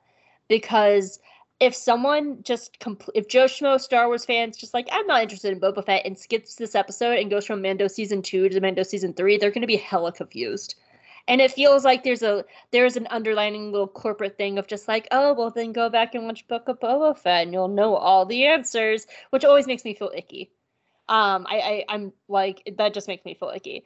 But um, but I, I do think it's interesting what you were saying that this is here to set up Boba Fett's story. I think that's a very fascinating point that I need to muse on a little bit more because that's interesting, Chris, and I need to think about that some more. But that that's really my only criticism of this episode, to be perfectly honest. Like that is my criticism. Um, is I'm I I have a lot of mixed feelings about Den taking up so much of Boba Fett's time, and especially the Grogu stuff next week, which I'm sure I'll touch on again next week. But I wanted to kind of get this kind of big note out of the way because Den and Grogu take up a lot of the last three episodes in the Boba Fett show. And I have a lot of mixed feelings about that. But that said, it's all really good stuff. It's really good stuff. This is the best episode of the season, hands down. But it's the best episode of the season, and Boba Fett's not even in it. Which is also kind of a problem. Boba Fett's not even in the episode, and it's the best episode of the season. I, I'm definitely definitely in disagreement over best episode of the season. I I mean, for me, it's probably tied for episode two, for best episode, but hmm. for completely different reasons. For me, for me personally, I'm talking. So far, so far, but we're still I mean, I know. I remember next week, and I'm not a fan of next week. Like I, but again, I've only seen it once, so I need to re-see it. And I remember the finale being good, but not great. But again, I need to see it again. Um, but like this episode was always like cemented in my brain of like this is really good, and the following episodes never le- lived up to it. So on on my rewatch watch so far, this is the best episode of the season. So anyway, what else are your notes? That's all I got. Oh. Well, I'm just gonna go straight down because my notes are a mess, and my Din Djarin note has six subpoints. Here we go. so this whole talk, I just inhaled air. I mean, I want to inhale air, but it went down wrong. uh, sorry. Um, so a lot of this is actually makes me really excited for Mando season three. I think it's really fascinating how the armor talks to Den and what information she shares with him, because we have two sides of a story. One is Bo-Katan's and one is the armorer, and they're both very unreliable narrators, super unreliable narrators, and they both have very different thoughts about Mandalore. Because the armorer thinks that Mandalore is a wasteland, and Bo Katan in season two of Mando disagreed, and she was like, No, Mandalore is still there. It's still there. We just have to go get it. And so, like, I find that really interesting because we don't know which Mandalore that Den's going to find. You know, I, I do think we, we have to assume that there are some truth in the flashbacks. There has to be some truth in the flashbacks. We see Well, it could be it could be some some combination of both, too, or neither, too. you know? exactly. That's that's what I'm saying because well, I, I don't think it's a neither. I disagree with that because we see. I'm just saying that's a possibility. It's it's a possibility, but yeah, it's probably going to be some because that dome combination of both of their point of views. Exactly. And that's what's going to be interesting to see which one's the true one because the dome that we see get destroyed, that's the capital city. Like we we can assume and we've seen this in the season 3 trailer that the capital city is destroyed. So we just don't know how destroyed. And the the and Bo-Katan is very straightforward about it. And she's like, "No, there's still Mandos on Mandalore." While the armor is like, "No, there are no Mandos on Mandalore. It's a wasteland." But she's very she she talks about how her Mandos are almost like the true Mandos because she is like, well, our cult was on this moon of whatever, and we're the true Mandalores, and only the people who didn't lose their way survived. So it's almost like she is saying like only the the right Mandalores, sup- Right, right. Mandalorians survived. Um, so I think that's going to be really interesting to see what Mandalore we get when Den actually arrives there, and I think that's going to be a really fascinating part of season three. But it's also how the armor tells Den about Bo-Katan and Mandalore. She speaks in a lot of her very fluffy purple prose riddles of just using all these culty words about describing real events, but she doesn't give context. And she very purposely describes Bo Katan as a very negative person. And like, I'm not here to defend Bo Katan. She started off as a villain and she is very much the grayest of gray characters. But we can see that the armorer is trying to manipulate Din to her side of the story. But Yeah. Bo Katan did the exact same thing. She actively manipulated Din to get him to help her. So they're both trying to get Din under their power, especially now that he has the dark saber and is the leader of Mandalore. And it's very interesting because again, we will we won't know until we actually get to season 3 for Din to make his own story. But that like all that together makes season 3 very fascinating to me and it makes me very excited. I don't know if they'll. Well, they're definitely going to Mandalore. Yeah, we know that from the trailer. I'm I, I I'm not sure how much they will resolve because I don't know.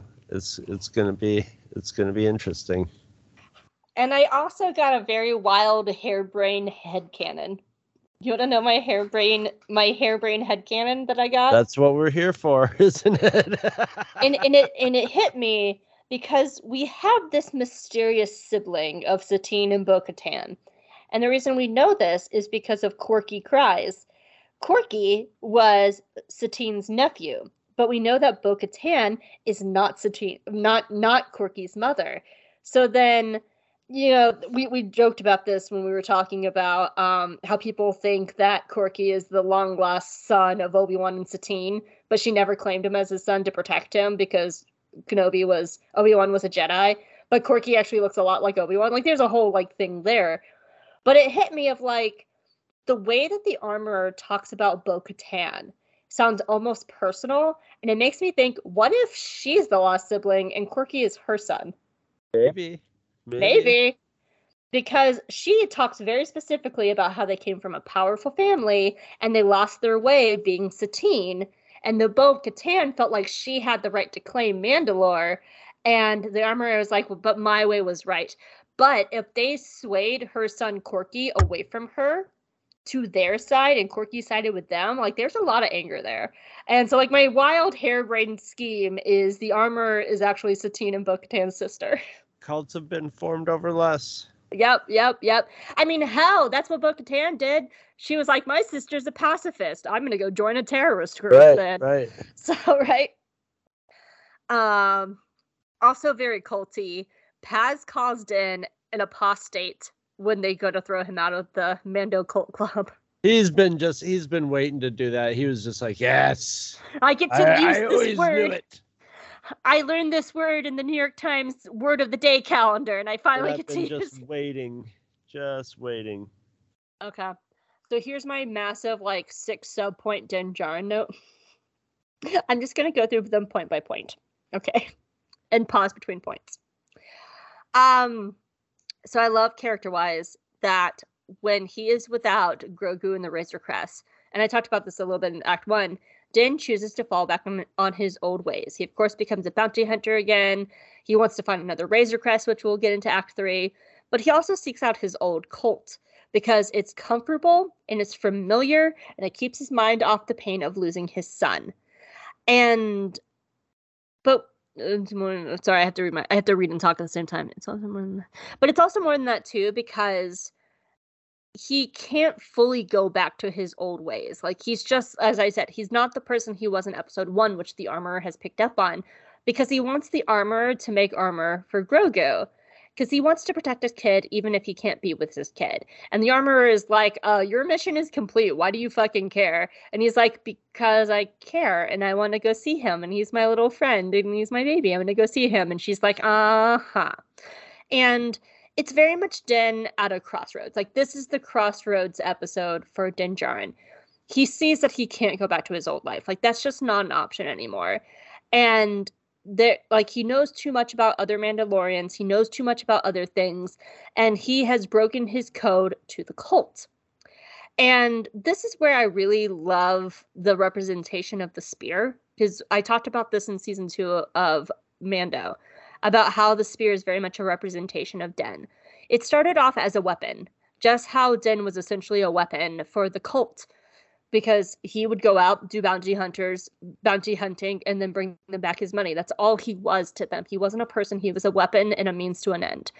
But in season two of mando din is completely stripped down. The moment that grogu comes into his life it changes everything and din gets completely stripped down just like how the spear is melted down and reformed and the spear becomes armor a symbol of love and protection and while we don't know where Din's going to go from this crossroads into his future, he is very much being reforged as well.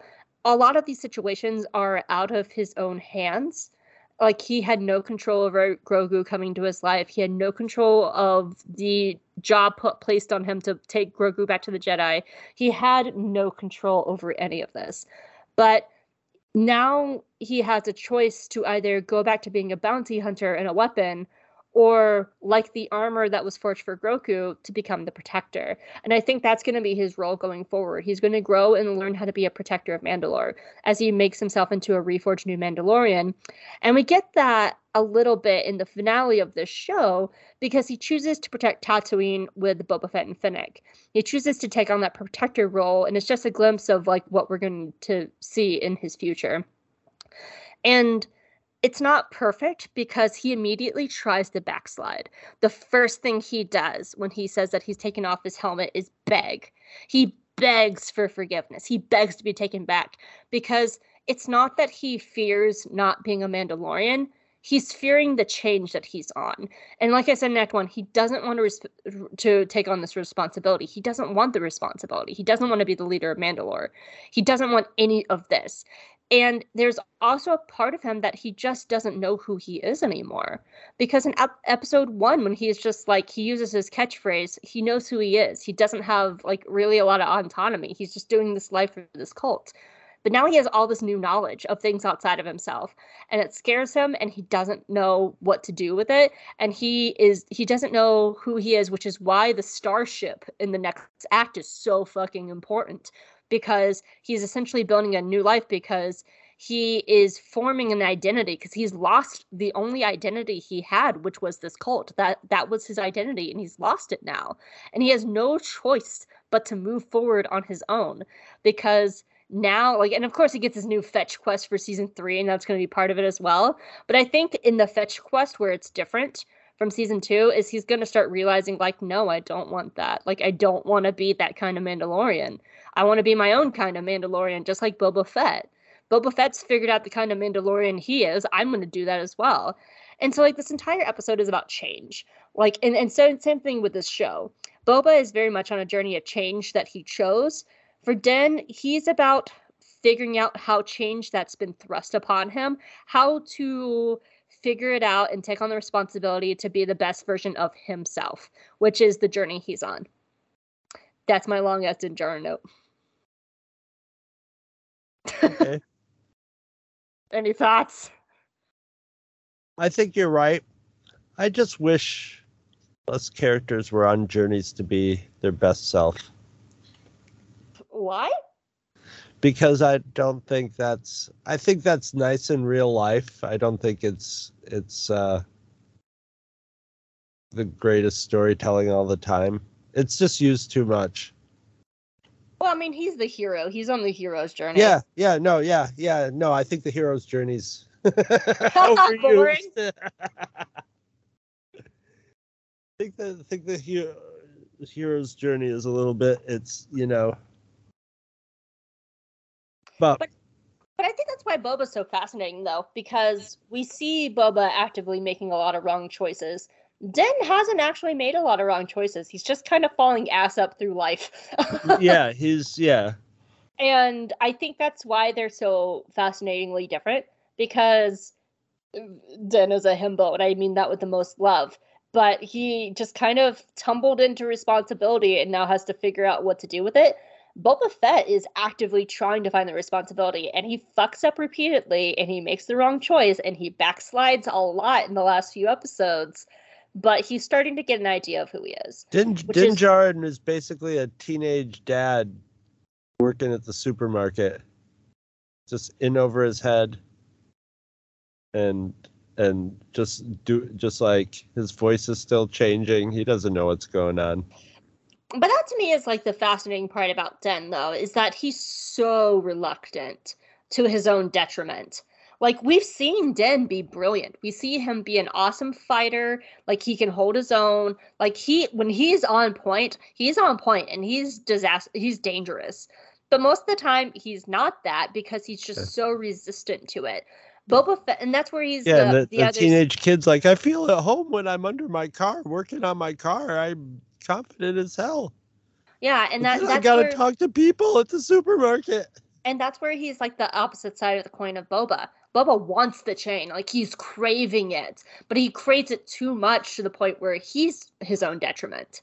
He's- Boba's he- reminds me of my friend Kevin. He's a very serious guy, and when he's like makes a change, he's like, "I am making, you know, I am going to be a new Boba Fett, and you know, do this, and and you know, he's like, whereas Din is falling in into it, Boba Fett's maybe overthinking it a little bit. Well, we talked about that last week, where you know, where Fennec is like, I don't think the Swoop Gang could kill the Tuskens, and Boba is so set and so focused on his mission that he misses that red flag Yep. because he is so like, I am going to change, and this is my plan, and I'm not going to, and, and it's and it's it's harmed well, his he's he's already changed, and he's sort of high on his change. You know? yeah to his own detriment again Right. because like like like take the litter we ta- we used the litter example like we saw the power of the litter when the Hutts rolled in and so like boba is just like no i'm gonna be so stubborn and it's gonna be hard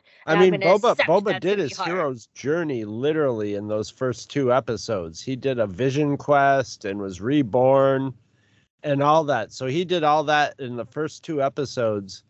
And so that was so like there th- that they dispensed with the hero's journey. His is like, okay, what happens after the hero's journey, you know? What Right. when you when you've been reborn and stuff and it's like y- That's you're why not going to so be you're not going to be perfect.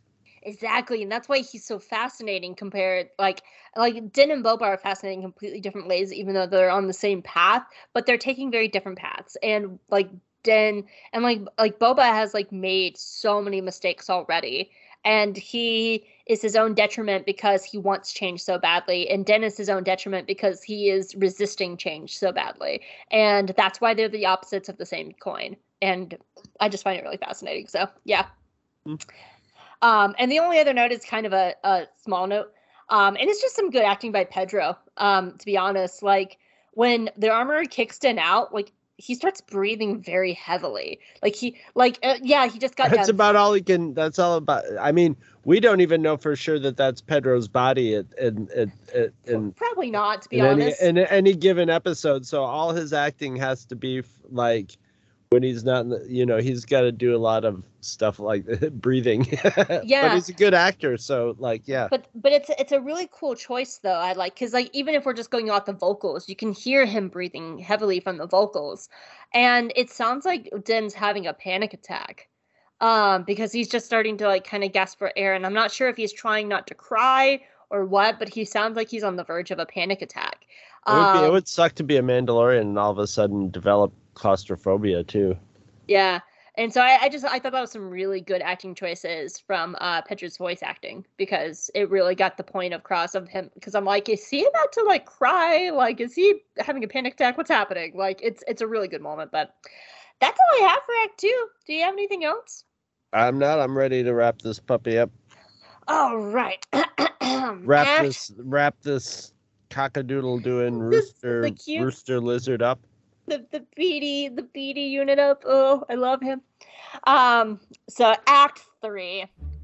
Well, Den is a broke ass bitch who just lost his job, and so he has to take public transportation to Tatooine. And I just had I had to quote Alex Damon on this one because it's just so funny. This was from his review of the episode. He said, "Den's having a midlife crisis, so it's time for him to go build a hot rod." And I was like, "That is the best like summary of this episode." I had to include it.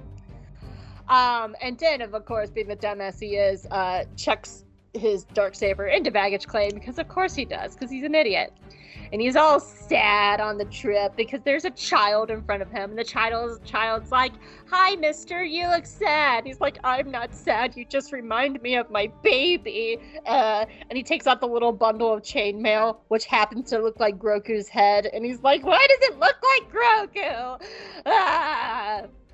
and so den finally gets to Mos whatever.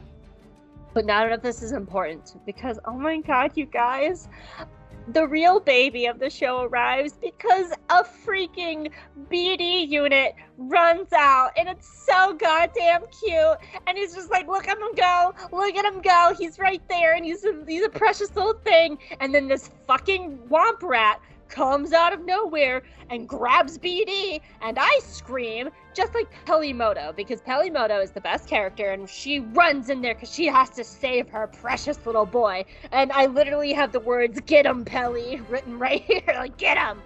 And so she starts fighting the Womp Rat for her BD unit's soul, and it's a battle for the ages. And then Mando arrives and he shoots and kills the Womp Rat. But the Womp Rat, the mean thing, mangled little BD's foot and he limps out of there like the cute boy he is. And guys, I fucking love BD units. They're so goddamn cute. I haven't even played Jedi Fallen Order, and I don't think I would function if I played as BD runs around and does cute things. I will not be a functioning human being when I finally played the game one day. So the reason Mando is on Tatooine and Mos whatever is because Peli has apparently found a replacement for the Razor Quest. The wait Razor Quest, the Razor Crest. And he's like, awesome! I am so excited about my ship because I'm having a crisis. And she's like, aw, well, where's your son? And Mando just kind of smiles and goes, that's why I'm having a crisis. Because I gave my son to a Jedi. And she was like, oh, well, you're an idiot. That's your kid. Anyway. So she takes him into the hangar, and there is a busted up N1 starfighter.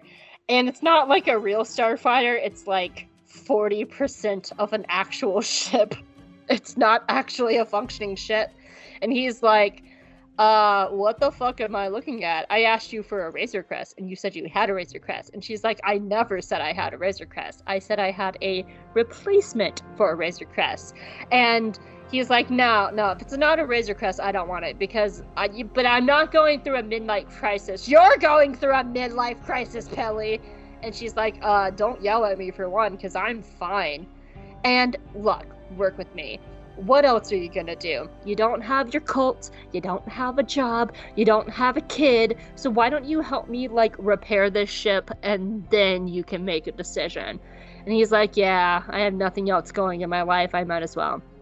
So then they have a start a montage of rebuilding the N1 Starfighter. And guys, we find out another very important piece of information. Apparently, Peli has dated a Jawa, because of course she did. And Peli Motto then said, monster fucking pansexual rights queen, because she is the best. She's fucked that Jawa, and she likes a lot of different species. And I love Peli Motto. She's a pansexual queen, and I love her. And as the montage roll on, you know what?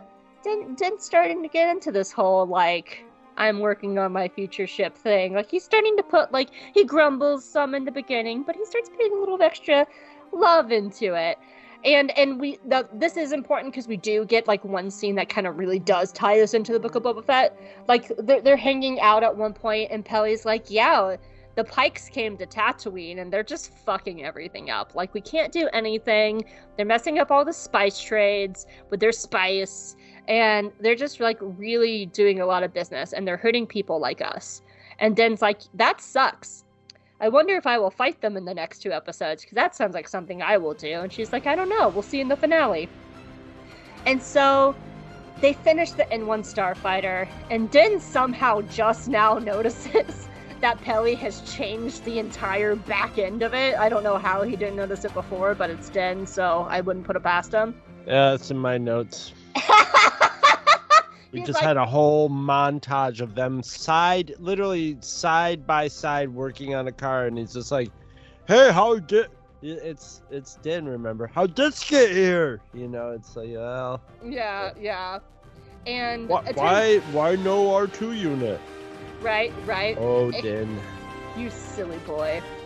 And so uh, Peli is like, yeah, that's for your son when you go get Grogu. You can thank me. I'm the best character. And it's time for Din to take it on a test drive. And the ship is like stupid fast. Like it's ridiculously fast. And Din has the best time flying it. He even pulls up to like the little transport ship to look at the Rodian kid and he like gives him a big wave like, "Hi, I didn't wave at you before cuz I was sad, but now I have a new car. Hi, my problems are not fixed." And he flies away. But not quite because he again gets pulled over by the cops. But not just any cop. It's Carson Teva.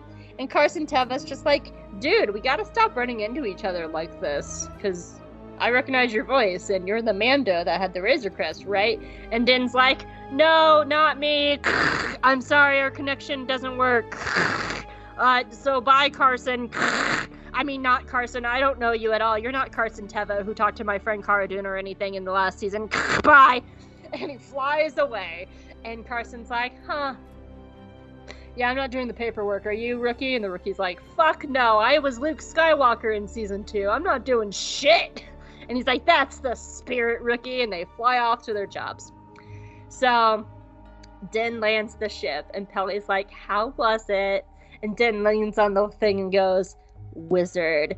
And somewhere 300 years prior, Ram Jomaram is so proud that his catchphrase is still around all this time later, and that concludes my joke section for Charles. And Peli is like, Hey, by the way, while you were flying around, your friend was looking for you. And Den's like, I don't have friends. What friend? And Fennec kicks open the door, and Fennec goes, It's me! And he's like, Ah, Fennec, I do have friends. And they're like, Yeah, it's so good to see you. And she comes over and she's like, Honey, my boyfriend needs your help. We are starting a war with the Pikes. Are you interested? Because Boba is really sweet and he's hot and he's sexy and he needs your help. And Den's like, okay, I will help you, but I gotta go see my son's school project first. On to next week, where Den goes to school. The end. Bum bum bum. Bum, bum, bum. yeah, Den's Um, an idiot. I don't know how he didn't notice Peli putting an entire back end on a ship. I, I, I actually changed my I I changed my mind on this episode to where I like this episode, but not as much as I did when I saw. I I like I, the excitement of seeing it was one thing, but like it, as an episode, it's a good episode. It's fun. It's full. It's full of. It's full of fun things happening this this has one of my favorite things in in the Mandalorian or in Bo- Book of Boba Fett in it, and it's just one part. But it it sort of uh, it's sort of a it's sort of a you know like all right we've got it there's a lot of stuff uh, th- like we've plotted the future and there's a lot of stuff that we got to set up you know and when they worked it out a lot of it landed in here so it's it's a little it's a little loosey goosey on structure you know it's just it's a lot of things happening and a lot of things being told to us but it's done very well it's done very entertainingly and That's it's it's very I- lighthearted That's interesting. I don't see it that way because I see it as like such a huge character building episode for both Den and Boba. So that's uh, It that's is. interesting. It is but it's not like it's it's not as much through show as it is through tell you know? It's it's it's it's a it's a lot of tell I punctuated with some nice some with just nice visual and atmosphere and and funny you know like little slapstick at the end and and just some fun just lots of fun you know punctuated with fun stuff I agree for Act Two, not for Act Three, and for because of the shipbuilding monologue, which is very much all visual storytelling of Den rebuilding himself. Yes, it, it is. And I mean, and it's also like the ship is like you see him polishing it till it's all silver and taking the paint off. And so it's mostly silver, you know, sort of like him. But, um, it just, it, it, it the, I mean, the rest of the episode is like, hey, joyride, you know, which is awesome, you know, and hey, Womp Rat action. And, you know, the the the scene with the scene where where um um why why can't I say her name? Uh, Fennec shows up, and you know it's very you know TV showish where she's like Fennec Shand. She sort of comes down and takes a seat in a very in a very you know um cocky sort of you know like hey it's me you know and and it's it's it's it's a little self-aware more like the book of boba fett and stuff. So it's it's just it's goofy fun. It's it's it's sort of reveling in a lot of those those tropes.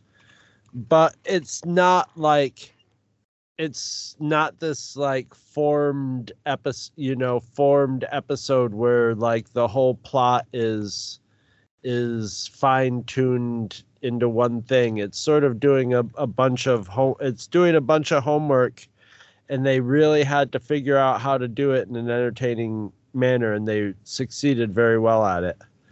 But it, it doesn't have that the the feeling of like you know the first two episodes where there's just sort of this one driving thing through it and uh but um yeah i'm i loved when he ran the pod race course because he ran it backwards so like Oh, he did, didn't he? he ran it backwards Oh, interesting. and and and I played the damn video game of that that pod race course, which is so which is exactly like the pod race course in you know in the movie in episode one, and yeah, he he he he went he he went right like uh, you they they gave it away by the first thing he had to do was turn sideways to go into Beggar's Canyon.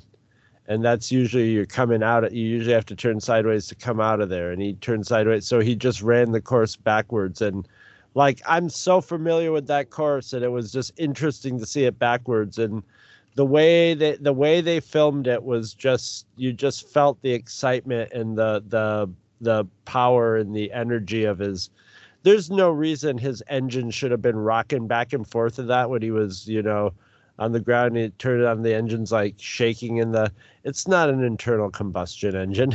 It does have a bunch of little explosions in it but it looks you know it, it, it tells you this is a hot rod you know?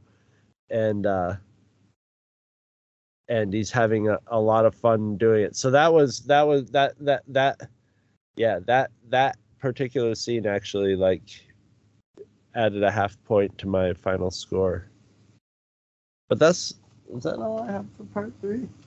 That can't be all I have for part three. Yeah, that's pretty much all I got for uh for part three. That's okay because I have a lot of notes again, of course I do. um, I'm just gonna go straight down through them. Um, I think it is a nice touch that the little packet that has Grogu's armor in it is shaped like Grogu's head. Yeah. Um, that that's just a little nice touch because Den just looks at it and it's just like he's holding a tiny Grogu and he's just like, I miss my son. Um, I'm gonna say it again. The BD units are just the cutest fucking thing in all of Star Wars. They're so damn adorable, and I want one so bad. They have a Lego of it, and it's so precious. And I'm just like, uh, I want to build it. I want it so bad. Um, I I want to talk a little bit about Peli because I love her, and I love that she's like th- this is why she's the best best friend character because Mando needs a ship and he wants a Razor Crest. And the Razor Crest is very much a representation of his old life. But she, from the last two seasons, know how much he loves Grogu. So she kind of finds a ship that could represent their future together. She like she doesn't find a Razor Crest, she finds this other ship and she's like, I see this as a vision that could be his future with his son. And of course, like at this time, she didn't know that Din gave up Grogu to Luke because she's even just like, Why would you do that, you idiot? Like, why? But like it, it's such a good representation of him opening himself up to the world more because like the first time he ever arrived in Peli's Peli's yard. He was just like, "Don't get your droids near me. I don't want to know you and stuff." But it was Grogu that helped form their friendship because he's, you know, we talked a little bit about how Grogu Yeah. is almost like a litmus test for people. Like he sees how Grogu reacts to people, and then like that opens den to them. Um, and she did that. She did that for them, and so she became a friend for him to constantly go back to and an ally. And she's so great in that role because she chooses this ship with Grogu and Den's future in mind. She doesn't go out of her way to find Right. like his old way of life. Well, And- yeah, it's it's doesn't have a big it, it doesn't have a bathroom in it. It's not something you can live in, and it's not something you can haul bounties around in. Exactly. Yeah, And and I think some of that too is because like she was even just like, why are you taking your kid on bounties? That's not safe. Like she calls him out on it. yeah, and because she's thinking of Grogu in this situation. And like when they first pull the ship out of the hangar and Den is looking over the ship, she very she doesn't say anything. She just smiles at him, like because like she knows, like she knows that this was the right choice, and she just very slyly smiles. Um, and then the other Peli note that that I found interesting is she notes that she's never been off world, and I would just love yeah. I I think that's going to be a Chekhov's. Peli's never been off world. I think there's going to be a neat scene when she finally gets to go in space. and I Maybe think it's she'll gonna freak out. Well, that's the thing. I think it's going to go in two ways. Either she's going to have like an Ezra Bridger moment where she's just like, I'm in space kind of thing. Or knowing Peli, she's going to get up in space and be like, this blows. Take me back. like it's going to go one of two ways. And it's probably going to be her just being like, eh, it's not a lot. It's not what I thought. Take me home. Like, she's yeah, or there gonna could be a deeper reason for it because it's kind of like at her age, it seems like maybe she would have, you know, and with her personality too, you know, so maybe there's a reason that she's never gone off or, or never gotten Yeah. into a spaceship or something because it seems like, you know, with her personality and her like being like, hey, I'm really interested in other s- species, or at least not averse to it. You'd think she'd want to get out there and and see see a little bit of the planets, or and Yeah. her business could definitely take her to go pick up some some junk or something, you know, parts or something. Yeah, that that could be. Um, I I also find that a very interesting story too because in in Star Wars we always have all like you know we hop planet to planet and you were constantly going everywhere. So it's kind of cool to have a character that's like, no, I've been in one spot my entire life. Like I, I think that's really interesting story, like kind of character because that that was Ezra at the beginning of Rebels, but then he joins the Ghost Crew and then he he grows and stuff like that. So I just think Poe's a very interesting character because she's just like we, we don't often see characters who have only ever been in one place. Like they're very rare in Star Wars. So I just thought that was cool. My absolute favorite line of the episode. The Jawa hears that Peli has dated a Jawa and he asks her out and she goes immediately, immediately. and she goes, No thanks, I'm working on myself right now. I love that line. but here's the thing. I, I I thought about that, but I, I was like, man, that the Jawas are horny, you know. But then I'm like, but she was, you know, like the Jawa, like could have taken, you know, her talking about like, oh, you know, I dated a Jawa once as like giving him hints, you know, so he might have been like, oh, this. Oh. She's yeah, she's giving she's she's giving me the old uh the the old uh the old hint hint wink wink. Right. Right. He jumped right on that. He was just like, "Oh, really? Human, let's go." like he was ready. So, you know what, Jawa, good for you. Shoot your shot.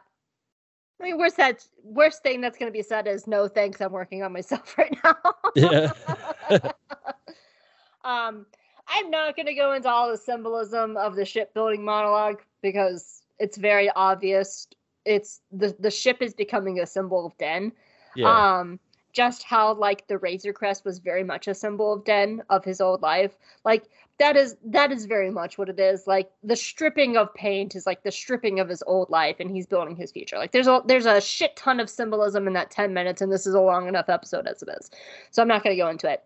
But what I do like about that scene is the change. And th- this is kind of how, like, one of the things that I was missing in other Book of Boba Fett episodes was when is the transition from I'm here with like the mods and then I become loyal, or with Fennec where I'm like, I'm in this place, but then I become loyal.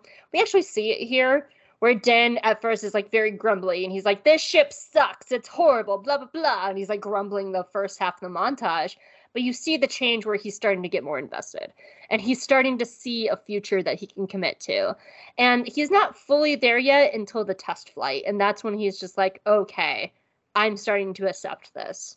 I don't know what the future is hold going to hold for me or Grogu, but I'm starting to see this path. She he- she knew he was gonna do it from the beginning. That's why she was just like, Yeah, yeah, you can have your money back if you want. It's fine, you know. Yeah, yeah, and that's why Peli is like the best best friend. um, this was a cool note that Alex Damon point, pointed out in his review. Um, I missed this, but I liked this point, so I just wanted to note it because I thought it was a cool idea. This episode is a nice blending of so many of the universes of Star Wars. Mos Eisley ties us to the original trilogy. The N1 tie- Starfighter ties us to the prequels. The Darksaber ties us to animation. The BD unit ties us to the video games. And I just thought that was a really cool note because it's it's true. Yeah. And, I, and I, I do like when Star Wars canon sings like this. When this part of the reason why I love Rogue One so much because Rogue One is just like this. It's just a, a beautiful fabric tapestry of the canon. So yeah. Um, Carson Teva. I, Carson Teva. Okay.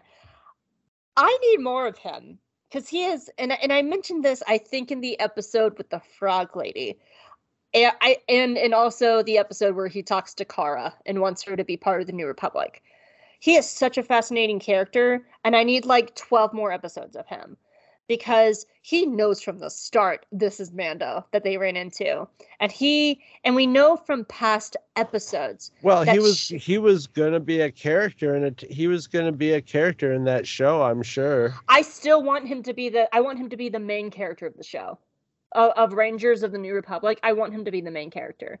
Because he's from all the context we have of him up to this point, he knows that shit is going down in the outer rim. There are imperial remnants uh, running around and the core worlds are absolutely ignoring them.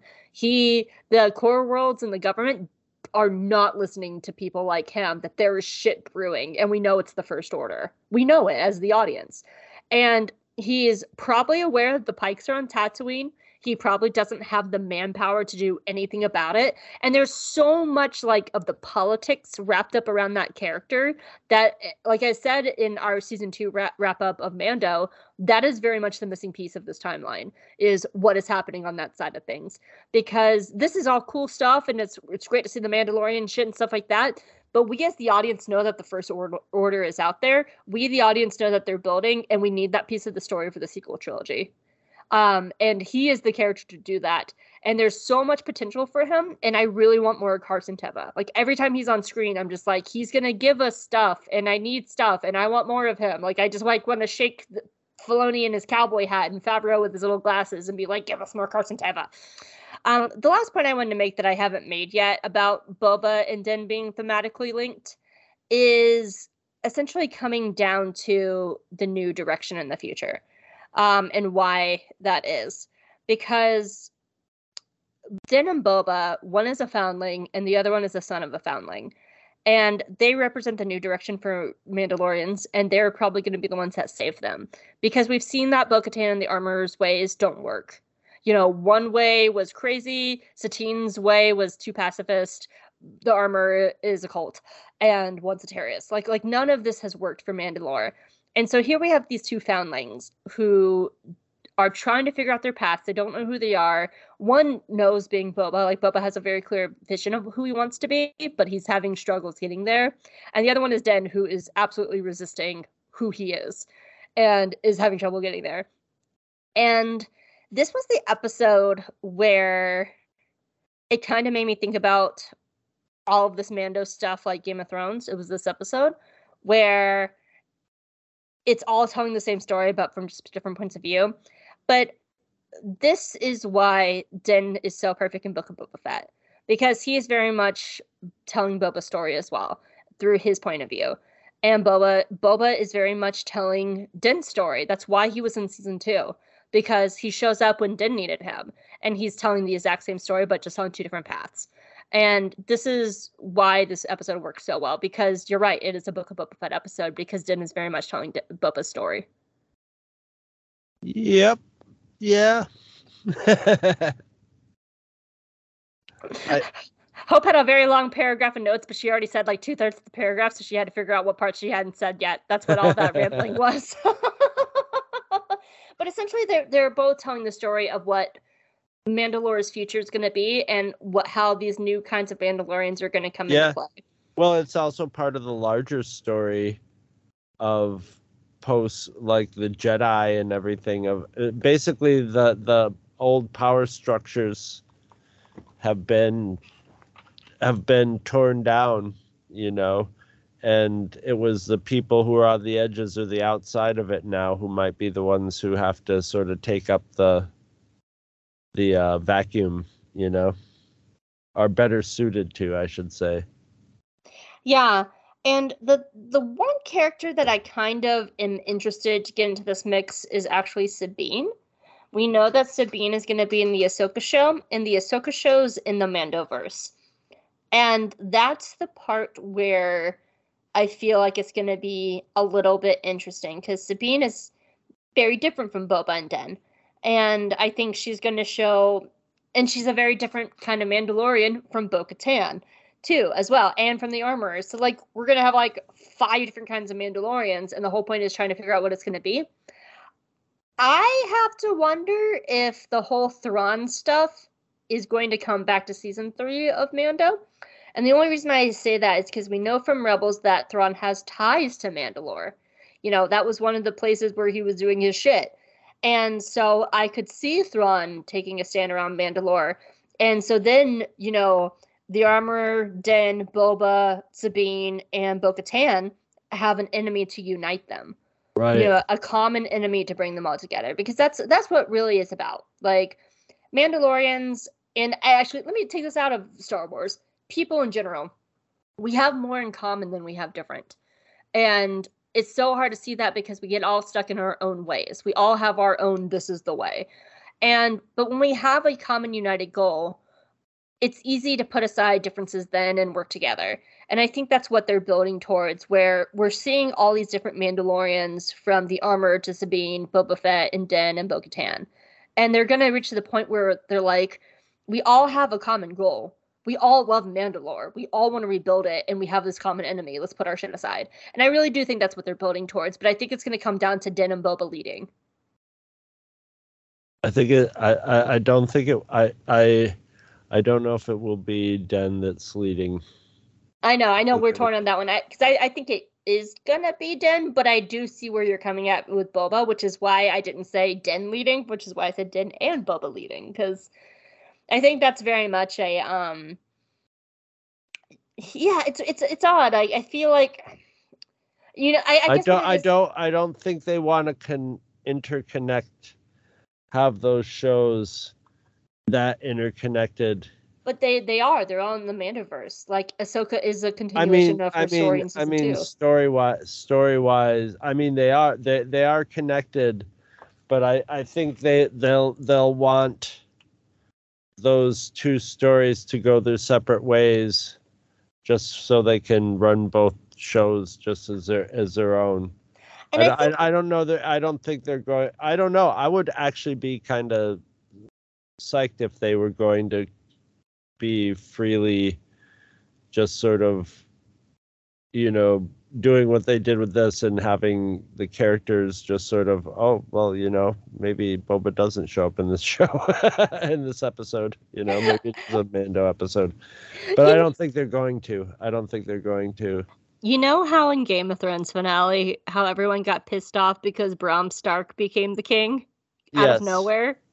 I just had the thought of like out of nowhere we've had all these characters, and then Korkie Kryze comes out and he's like, Yeah. "I'm the true king of Mandalore." yeah now these ha- people have to write think pieces about like if you didn't watch the star wars cartoons you're not going to be knowing what's going on this week It's just Korkie Kryze the entire time, just like Yeah. I'm, I'm the king of Mandalore, and they're all like, "Yes, Korkie is the best choice because he's the one that tells the story." I will actively quit Star Wars if that happens. actively quit it. Um, I don't. I just I have trouble, and I guess this is where it's hard for me to see Boba work so hard to free Tatooine to not actually rule it because he's worked so hard to get there. And so it would definitely take something major in season two just for me to see him walk away. And like maybe he leaves Fennec in charge. Like maybe he's like, "This is yours now," and I gotta go do my own thing. And she's like, "Cool, kiss me goodbye." And they like kiss, and they're like, "She'll like, I'll see you in like a year. Be safe. I love you." You know, like I, I don't know. It's just hard for me to see Boba walk away from Tatooine when he's fought so hard for it. maybe he maybe instead of rule it ruling maybe he Makes So it's- democracy. sets, sets sets it on a new path towards yeah maybe sets it on a new path towards where Ta- Tatooine is in a planet of of um battle warring crime lords and is more you know The people rule it. Yeah, the Yeah, I and, can see and that. the sand people are are like actually recognized as people who live. You know the the What a concept. yeah yeah so, you know something so, something to that effect. You know, yeah, I could see that. or or I I mean that would be kind of uh that would be kind of uh unrealistic, but uh, put but he could put it on that course maybe. Yeah, yeah. I, I, could, I could see that too. I could absolutely see that going that way. So, but My work here is done. yeah. But that's all I have for this episode. Do you have anything else? No. All right, well, score it up for me, Chris. I gave it an 8.5, but I was going to give it an 8 until I saw the backwards pod race course because I always like episode 1 love. And yeah, I I I it's not that it's a bad episode, it just like I sort of saw it as as more of a sort of a very entertaining and well put together functional um necessary exposition episode. And and they were and they and the combination of it showing up by surprise and being so fun really like razzle dazzled you away from thinking like oh this is just sort of a story episode which is the you know good writing but it, yeah not not not one of the more structured episodes or you know or or a story with a like you know there's there's thematic stuff happening in it but it's it's sort of a collection of cool stuff happening but yeah it's 8.5 I, it's funny because i've probably been a little more like um little uh, like saying less negative things throughout the whole review and i'm i'm a full point lower than you Right. Like. I, I've already said my score already. It's it's a nine point five. Like I think this is probably in the running for the best episode of the season. I think it's tied with episode two, very much so. Um, it like the my only real criticism is the uneasy feeling of just like having all this Mandalorian resolution in the middle of Book of Boba Fett, and, and Boba Fett's not even even in the episode, um, which is conflicting, I would say, but like not enough for me to like dis up dislike this episode. It's an excellent episode. It's so well done. There's so much in it. And I love it. And of course it has Peli, my pansexual monster fucking queen. Like I love her. in the BD unit. As a BD in it. And I love that little boy. I just I want 12 of them and have them follow me around and I'd be like, "Yes, love me, little BDs." And I I'm not a droid person. Like I am not a droid person, but I fucking love BD units. They're the cutest little things. So, yeah, 9.5 out of 10. It's a great episode. As always, we would love to hear your feedback on iTunes, Twitter, or on the Two True Freaks Facebook page. This week, our feedback comes from our Mandalorian episode, The Believer, the best episode of Mandalorian so far, hands down. So far. It, you know what? I, I was watching, like, I was thinking about this today. The Believer feels like a precursor to Andor. It yes. It has yes. a lot of the same kind not of like themes. not like in the story, but in like Lucasfilm pro- producing something. and like yeah. the themes and like the like how the characters are and the kind Yeah. of gritty the grittiness of it and that those moments when you're like yay they made it wait i'm Well, cheering tie just- fighters just in the timeline wise that and and i don't know if we really noted it but now looking now that you say that about andor when when uh, that that episode is very much like rogue one. It's got a lot of the same look yeah absolutely. you know like uh, on the ground type stuff. And it's actually it's sort of a it's sort of a little bit of the same sort of tropical terrain. Oh man. Tony gilroy writing rick Famuyiwa directing. What a match. Oh that would be some star wars. Oh that'd be so good um anyway take it away chris Okay, so Diego says, I think that Mayfield is also a believer. He believed in the Empire and then lost faith in it after Operation Cinder, but I believe 100% with Hope Mullinax's take about Din. Weren't there also civilian workers in the factory too? They were clapping at Din and Mayfield, and they did in Mayfield, and they did not look like stormtroopers. Maybe the workers were like you guys said, just a, just trapped in the middle of the conflict. Yeah, I- or they. I mean, there's I there uh, like we're seeing in in Andor. There's a lot. There's Imperial workers that don't dress in stormtrooper, out- you know, that are just sort of like workers, you know. yeah So it, it's hard to tell because we also see in rebels like like the sumars for existence um for for um for an example um the sumars get their farm destroyed and they have no choice but to work in imperial factories. And that runs into the argument that tam makes in resistance of like my grandfather worked in an imperial factory. Did that make him bad? He was just putting food on the table. Like Yeah. and that's that's that's the kind of episode it is is like it makes you really think about like Yeah. are these people there because they want to be or they are they there because they have no choice? Um i don't remember this diego. They could be contractors.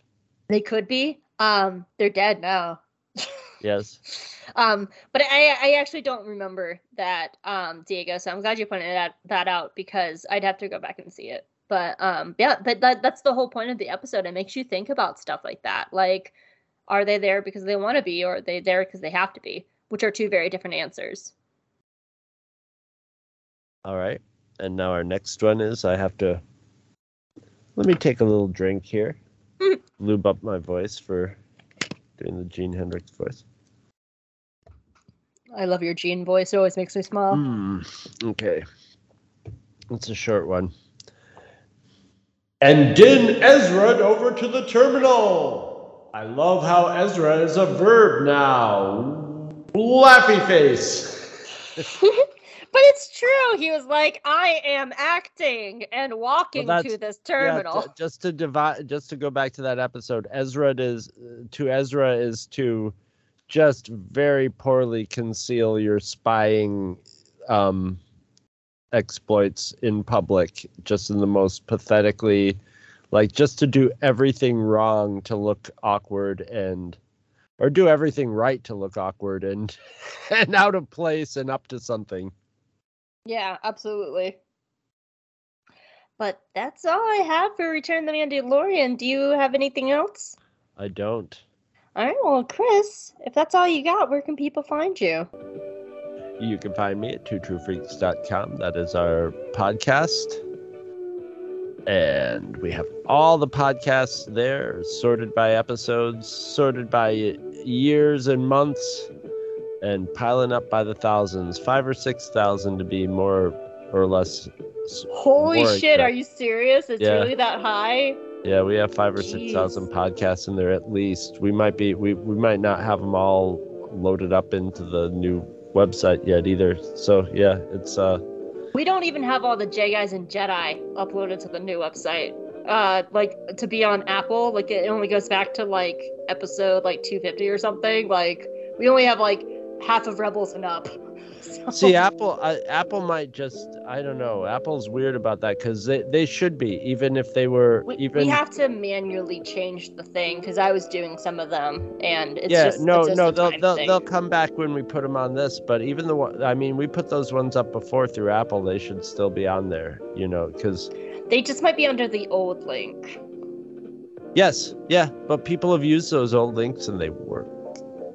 They still work. You, if you use those old, old the old links from our old website, are going to work because they they just link to a file and those files are still sitting there. You know. Yeah, It's, so if you're uh, trying to hear some of our like early Clone Wars episodes, you might just have to do a touch of digging on Apple and you'll find it. It's because they're they're under the old link. yeah, yeah, yeah. Which I think is like instead of Jagas and Jedi, it's like Two True Freaks presents Jagas and Jedi. It's something along those lines. Yes, it. yes, it is. It's Two True Freaks pre- presents J Guys and Jedi. Anyway, that's where that's our main Because website. it's a lot of work for Chris and help to upload 344 episodes manually. Yeah, yeah. We don't have time for that. It's just yeah, no, re- we really don't. Um, I did about a like 50, and I was like, "This is." Uh... Yeah. No, it's better just to do one or two at a time every once in a while when you get a chance and just let it. Time goes by, they'll add up. if anybody gets really hot, can't find one, they could get a hold of us and we'll get you. We'll get you that episode. Worst comes to worst, they're on the website. I can, yeah. Worst comes to worst, I can get you get that episode episode into your hot little hands. Also, you can find us on Facebook, um, which is we got the Two True Freaks podcast and the Two True Freaks Cantina. The podcast being where we post up all our episodes, and the Cantina being what it sounds like a place to hang out and shoot each other cold bloodedly while everybody else ignores it. Uh, and you can also find us on Twitter, and our Twitter's run by the aforementioned big voiced Gene. Gene Gene, the Star Wars dictionary machine. Do do do do do. June. And that's where you can find me. Where can they find you, Hope? You can find me at J Guys and Jedi on Twitter. I run our Twitter account. You can also find me at Hope Mullinax on Twitter. Um, I am a contributor for Dork Side of the Force, so I've been doing a lot of writing over there about stuff like Tales of the Jedi and the Ahsoka novel, and I've been writing about Andor a lot over there. Um, so that's going to be a lot of fun. I'm also a staff writer for the Geeky Waffle, and I know come January I will be doing our Bad Batch recaps, so you can check that over there at the Geeky Waffle. And I also am part of a wonderful, awesome project called For Light and Dice. It is a podcast that's a real play tabletop podcast. You can hear us rolling dice. Actually, my dice bag is right here, so hear that? That's my dice. Um, it lives on my desk now. Um, and we are doing a podcast set in the High Republic era. Um, if you're not familiar with that era, it's a good way to kind of get into it because it is a different era, and it's a lot of fun. And we're with I, I work with a group of wonderful people. Um, our, our listener Charles being one of them, and I am having the best time. And I'm very proud of this project, and I hope you guys check it out because I love it. And we're only a few episodes in, and this is a good time to get in on the adventure. And we accidentally killed somebody last session. It was not our faults. not our faults at all. But you know what? Consequences. If you weren't Actu- playing the game in the first place, it wouldn't have happened, Hope. Well, all I can say is actions don't have consequences, to quote Colton. actions never have consequences. Good thing actions don't have consequences. yeah, yeah, we we might have killed a Hutt. It was not our fault. We were set up. and now we're running. So there's a little hint of what happened. Um, so yeah, go check it out for Light and Dice. I'm I'm super proud of this project. If you are listening, let me know. I, I would love to hear your thoughts on it, and you can hear us on wherever you get your podcast. So, uh, next week, I'm excited. We're starting the beginning at the end, and my cat Boo is back next week. My cat Boo. Hello, Hope. I hope you enjoy my appearance on the Book of Boba Fett next week. I do. The Force. No, no. So, are you making a joke about how I went off about Cad Bane and Bad Bad Batch? Is that No, what I'm this doing, is? I'm doing AI Luke Skywalker. Oh my god. Yeah, I forgot about it. It's such a mixed episode where I'm just like, oh, Rosario's here, and AI Luke is creepy, but also Cad Bane. like it's it's a mixed bag episode, and I, I like and it, it's gonna be an interesting one next week. So come join us next week for chapter six. From the desert comes a stranger. Ooh, Yeah, the stranger is Cad Boo. it's Who Cad does- Bane. Who Spoiler. doesn't have Todo, and I'm very upset. Uh, I would have loved a live action Todo, but th- honestly, that would have been very expensive to make. So. Maybe later, yeah. Yeah, yeah. later. I, I can only imagine how expensive it would be to bring Todo into live action, and then you have to pay Seth Green, and then you have to puppeteer it and CGI. Oh, for. Christ's sake, they, they did the robot from the video game just early in the episode. They can make Todo. If they want to make Todo, they can make Todo. They're doing Star Wars. You got Star Wars characters. You got to do them. Some of them are robots that hover. So Right, right. Justice for Todo, everybody. Justice for Todo. Hashtag it. Tell El- Elon Musk. Hashtag it might be in the. Manda. I think I think Book of Boba Fett's a, like a lower budgeted show than the Mandalorian. So maybe it'll show up in like a higher budgeted show. Yeah, so anyway. All right, guys. We'll see you next week. Bye. Bye.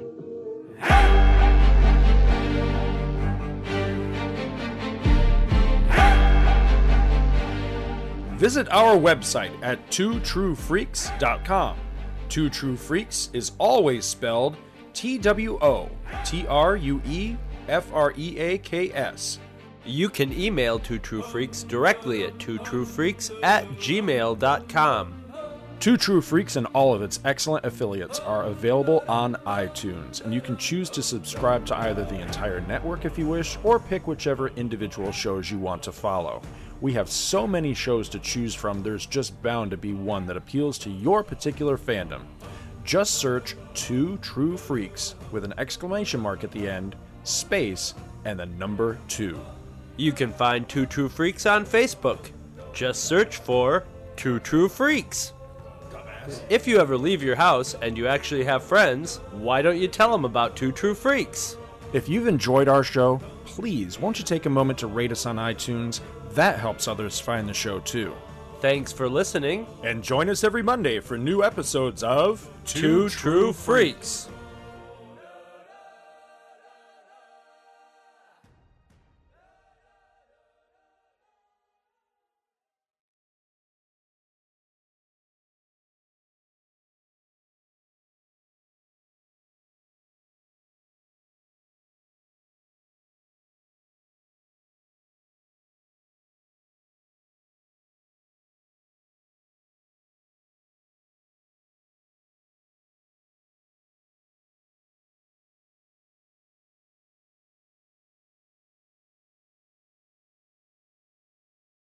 Roger.